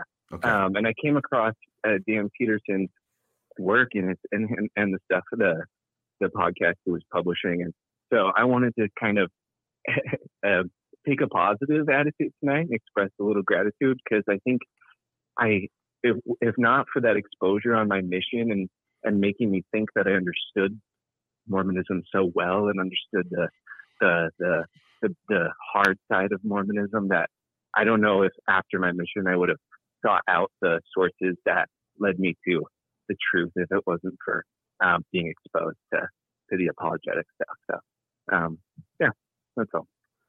All right. Thank you. Yeah, Luke, that's a path that's frequently walked. I know that I was an apologist heavily into it for a decade in the 1980s during my decade of my 20s. And that really exposes you to a lot of the issues. It's done with the intent of finding the answers and defending the church, but it can leave its marks and it can ultimately lead people out of the church. Yeah. And I think this might end up being our last caller, although I do see word that maybe Brent Metcalfe is trying to call in. So Oh, great. Well, Maven Maven will field his call if it comes in, but otherwise this will be our last one. Eric, you are uh, on Mormonism Live with Bill Reel and Radio Free Mormon. Your thoughts on the second Watson letter? Well, I tell you what, I'll keep it close if Brent's trying to get in. But I, I did just want to say real quickly about uh, Tapir Dan. You know, I, one thing, uh, no matter how much he frustrates me, no matter how much his uh, dishonesty galls me, there's one thing that makes me feel better. And that's knowing that the church that Dan loves, the church that Dan has given his life up to protect, kicked his ass out of the Maxwell Institute in order to protect the good name of John Dehlin. And Dan will never, ever be able to get over that. Hmm. Great point. Thank you, yeah, friend. that's got to sting. You're right. Yeah. I think it was back in 2012, if I'm remembering que- correctly, when that happened. And Daniel C. Peterson was unceremoniously cashiered while he was away overseas. Yeah, yeah. Um, I'm I'm only smiling because Bob Bob Crockett is now in the in the queue here. Yay! And so I'm going to put Bob through. Bob, you're on Mormonism Live. Bob, good evening to you. It's your good friend Bill Reel, And uh, uh, what do you have for us tonight uh, on our show with uh, Radio Free Mormon and uh, the Second Watson letter? Hi, Bob.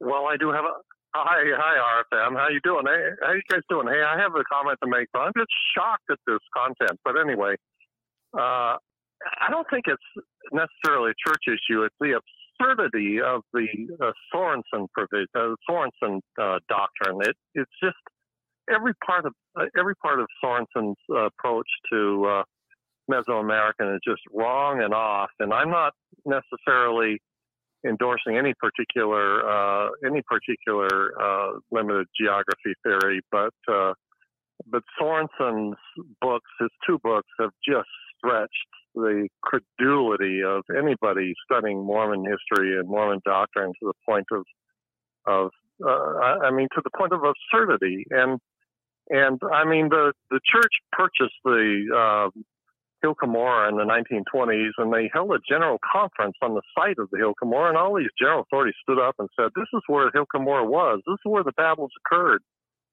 This is where everything occurred, and this is why we acquired this uh, this site, including members of the First Presidency. And now we're getting this crazy, crazy, absurd theory just to make the shoe fit. Yeah. And um, and and I feel sorry for Deanne Matheny who." Uh, came out with uh, this is an attempt to make the shoe fit doctrine, and she was roundly criticized by um, by Sorenson for publishing in uh, Metcalfe's book. But I mean, that's that's my view of things, and I, I don't mean to carry on, but uh, appreciate it, Bob. Good show, I appreciate it. Thank you. Have a great day. my And. Bob, thank you so much for that great article that you wrote and posted access to. I think it was 47 pages. I read it all in preparation for tonight's show. Thanks so much for your research. Absolutely, thank you. You bet. All right, and um, we're on 823, but Brent Metcalfe is in the queue, so we're gonna take it. Drum roll, Brent, please. Brent Metcalfe, you are on Mormonism Live with Radio Free Mormon and Bill Reel. What do you think about the second Watson letter? Well, I obviously it it never occurred. I mean, you know that that's just the fact of the matter. And I I actually posted something some years ago showing all the parallels between the Ogden letter and the uh, Encyclopedia of Mormonism. And you know, I I I think it, it's kind of like I I have a tendency to want to, you know, think that Dan Peterson was doing the best he could with what he had. You know, he, he has a history of, you know, just never apologizing for anything. And um, I just want to, to feel like maybe in that moment he realized that um, you know that that this wasn't real, not Bill Reel, but you know just just something that that that that wasn't a real document, and and so when he called Bill Hamblin, and Bill you know confirmed to him what was in the document. I think that that was all it took. And and Bill and Dan have been close friends for decades. I've known Dan since the the early '80s, and so I I kind of have learned his playbook throughout the years. And the the fact of the matter is is that um, apologists will tell the story that they want to tell. Mm. And, you know, we are in a completely different place where we are from the outside and we have known what they feel from the inside, but they don't really completely understand where we are from the outside. There are a few who do, you know, I, I, I know that there are a couple of high ranking type apologists who've been there, who've looked into the abyss, so to say, and say, what do I believe? What don't I believe? And um, they haven't been there, but we have. And so I feel like um, that we are in a place to help people understand what we've been through. My my desire has never been to try and lead people away from the church. It's only been to try and lead people to understand what I believe and why I believe what I believe. Yeah. And I think I think you two are going in a similar direction. And I hope that people understand that. That this isn't about persuading you not to believe. It's about at least persuading you or letting you know why we believe what we believe and why we've experienced what we've experienced. And so, as far as the Watson letter goes, no, I don't think there is a second Watson letter. It was the, you know, the Ogden fax, and that's it. That's it. Thank you. And yeah, and that's what people need to come to terms with. Yeah. That, um, hey, thank you so much for taking my call. Thanks, Brent. Thanks for calling in, my friend. Have a great day. Okay. Thank you, Brad. It's great to hear from you. I guess that about does it, right? We've gone a little long, but I'll tell you, you got Dan Vogel in the comments. You got Brent Metcalfe in the comments. You got uh, uh, the backyard professor watching along. Um, Bob Crockett. I Bob can't understand Crockett what's keeping Dan in. Peterson. No, and the only yeah, the only guy you can't get is the guy who's held held that second Watson letter in his hand. Yeah, we'll give So- Bill Hamblin a pass on not calling him. But where are you, Dan? Right, where's Dan? Yeah, we'll give Hamblin a pass. I'm sorry. Uh, I can't help myself sometimes. I I'm ready to call it a night. Do you have any closing words? Any thoughts? No, I, I just had a great time, and hopefully, uh, people have learned something. I'm just honored as heck to have such wonderful calls and listeners and comments, and that means everybody, including uh, the people that you've already named. Appreciate everybody who watches. Please let your friends know this is happening every Wednesday night. You will learn more here than you will in attending a lifetime of Sunday school in the LDS Church. Amen to that, brother. Have an excellent night. Thanks, Bill. See you later. See you next week. Yep.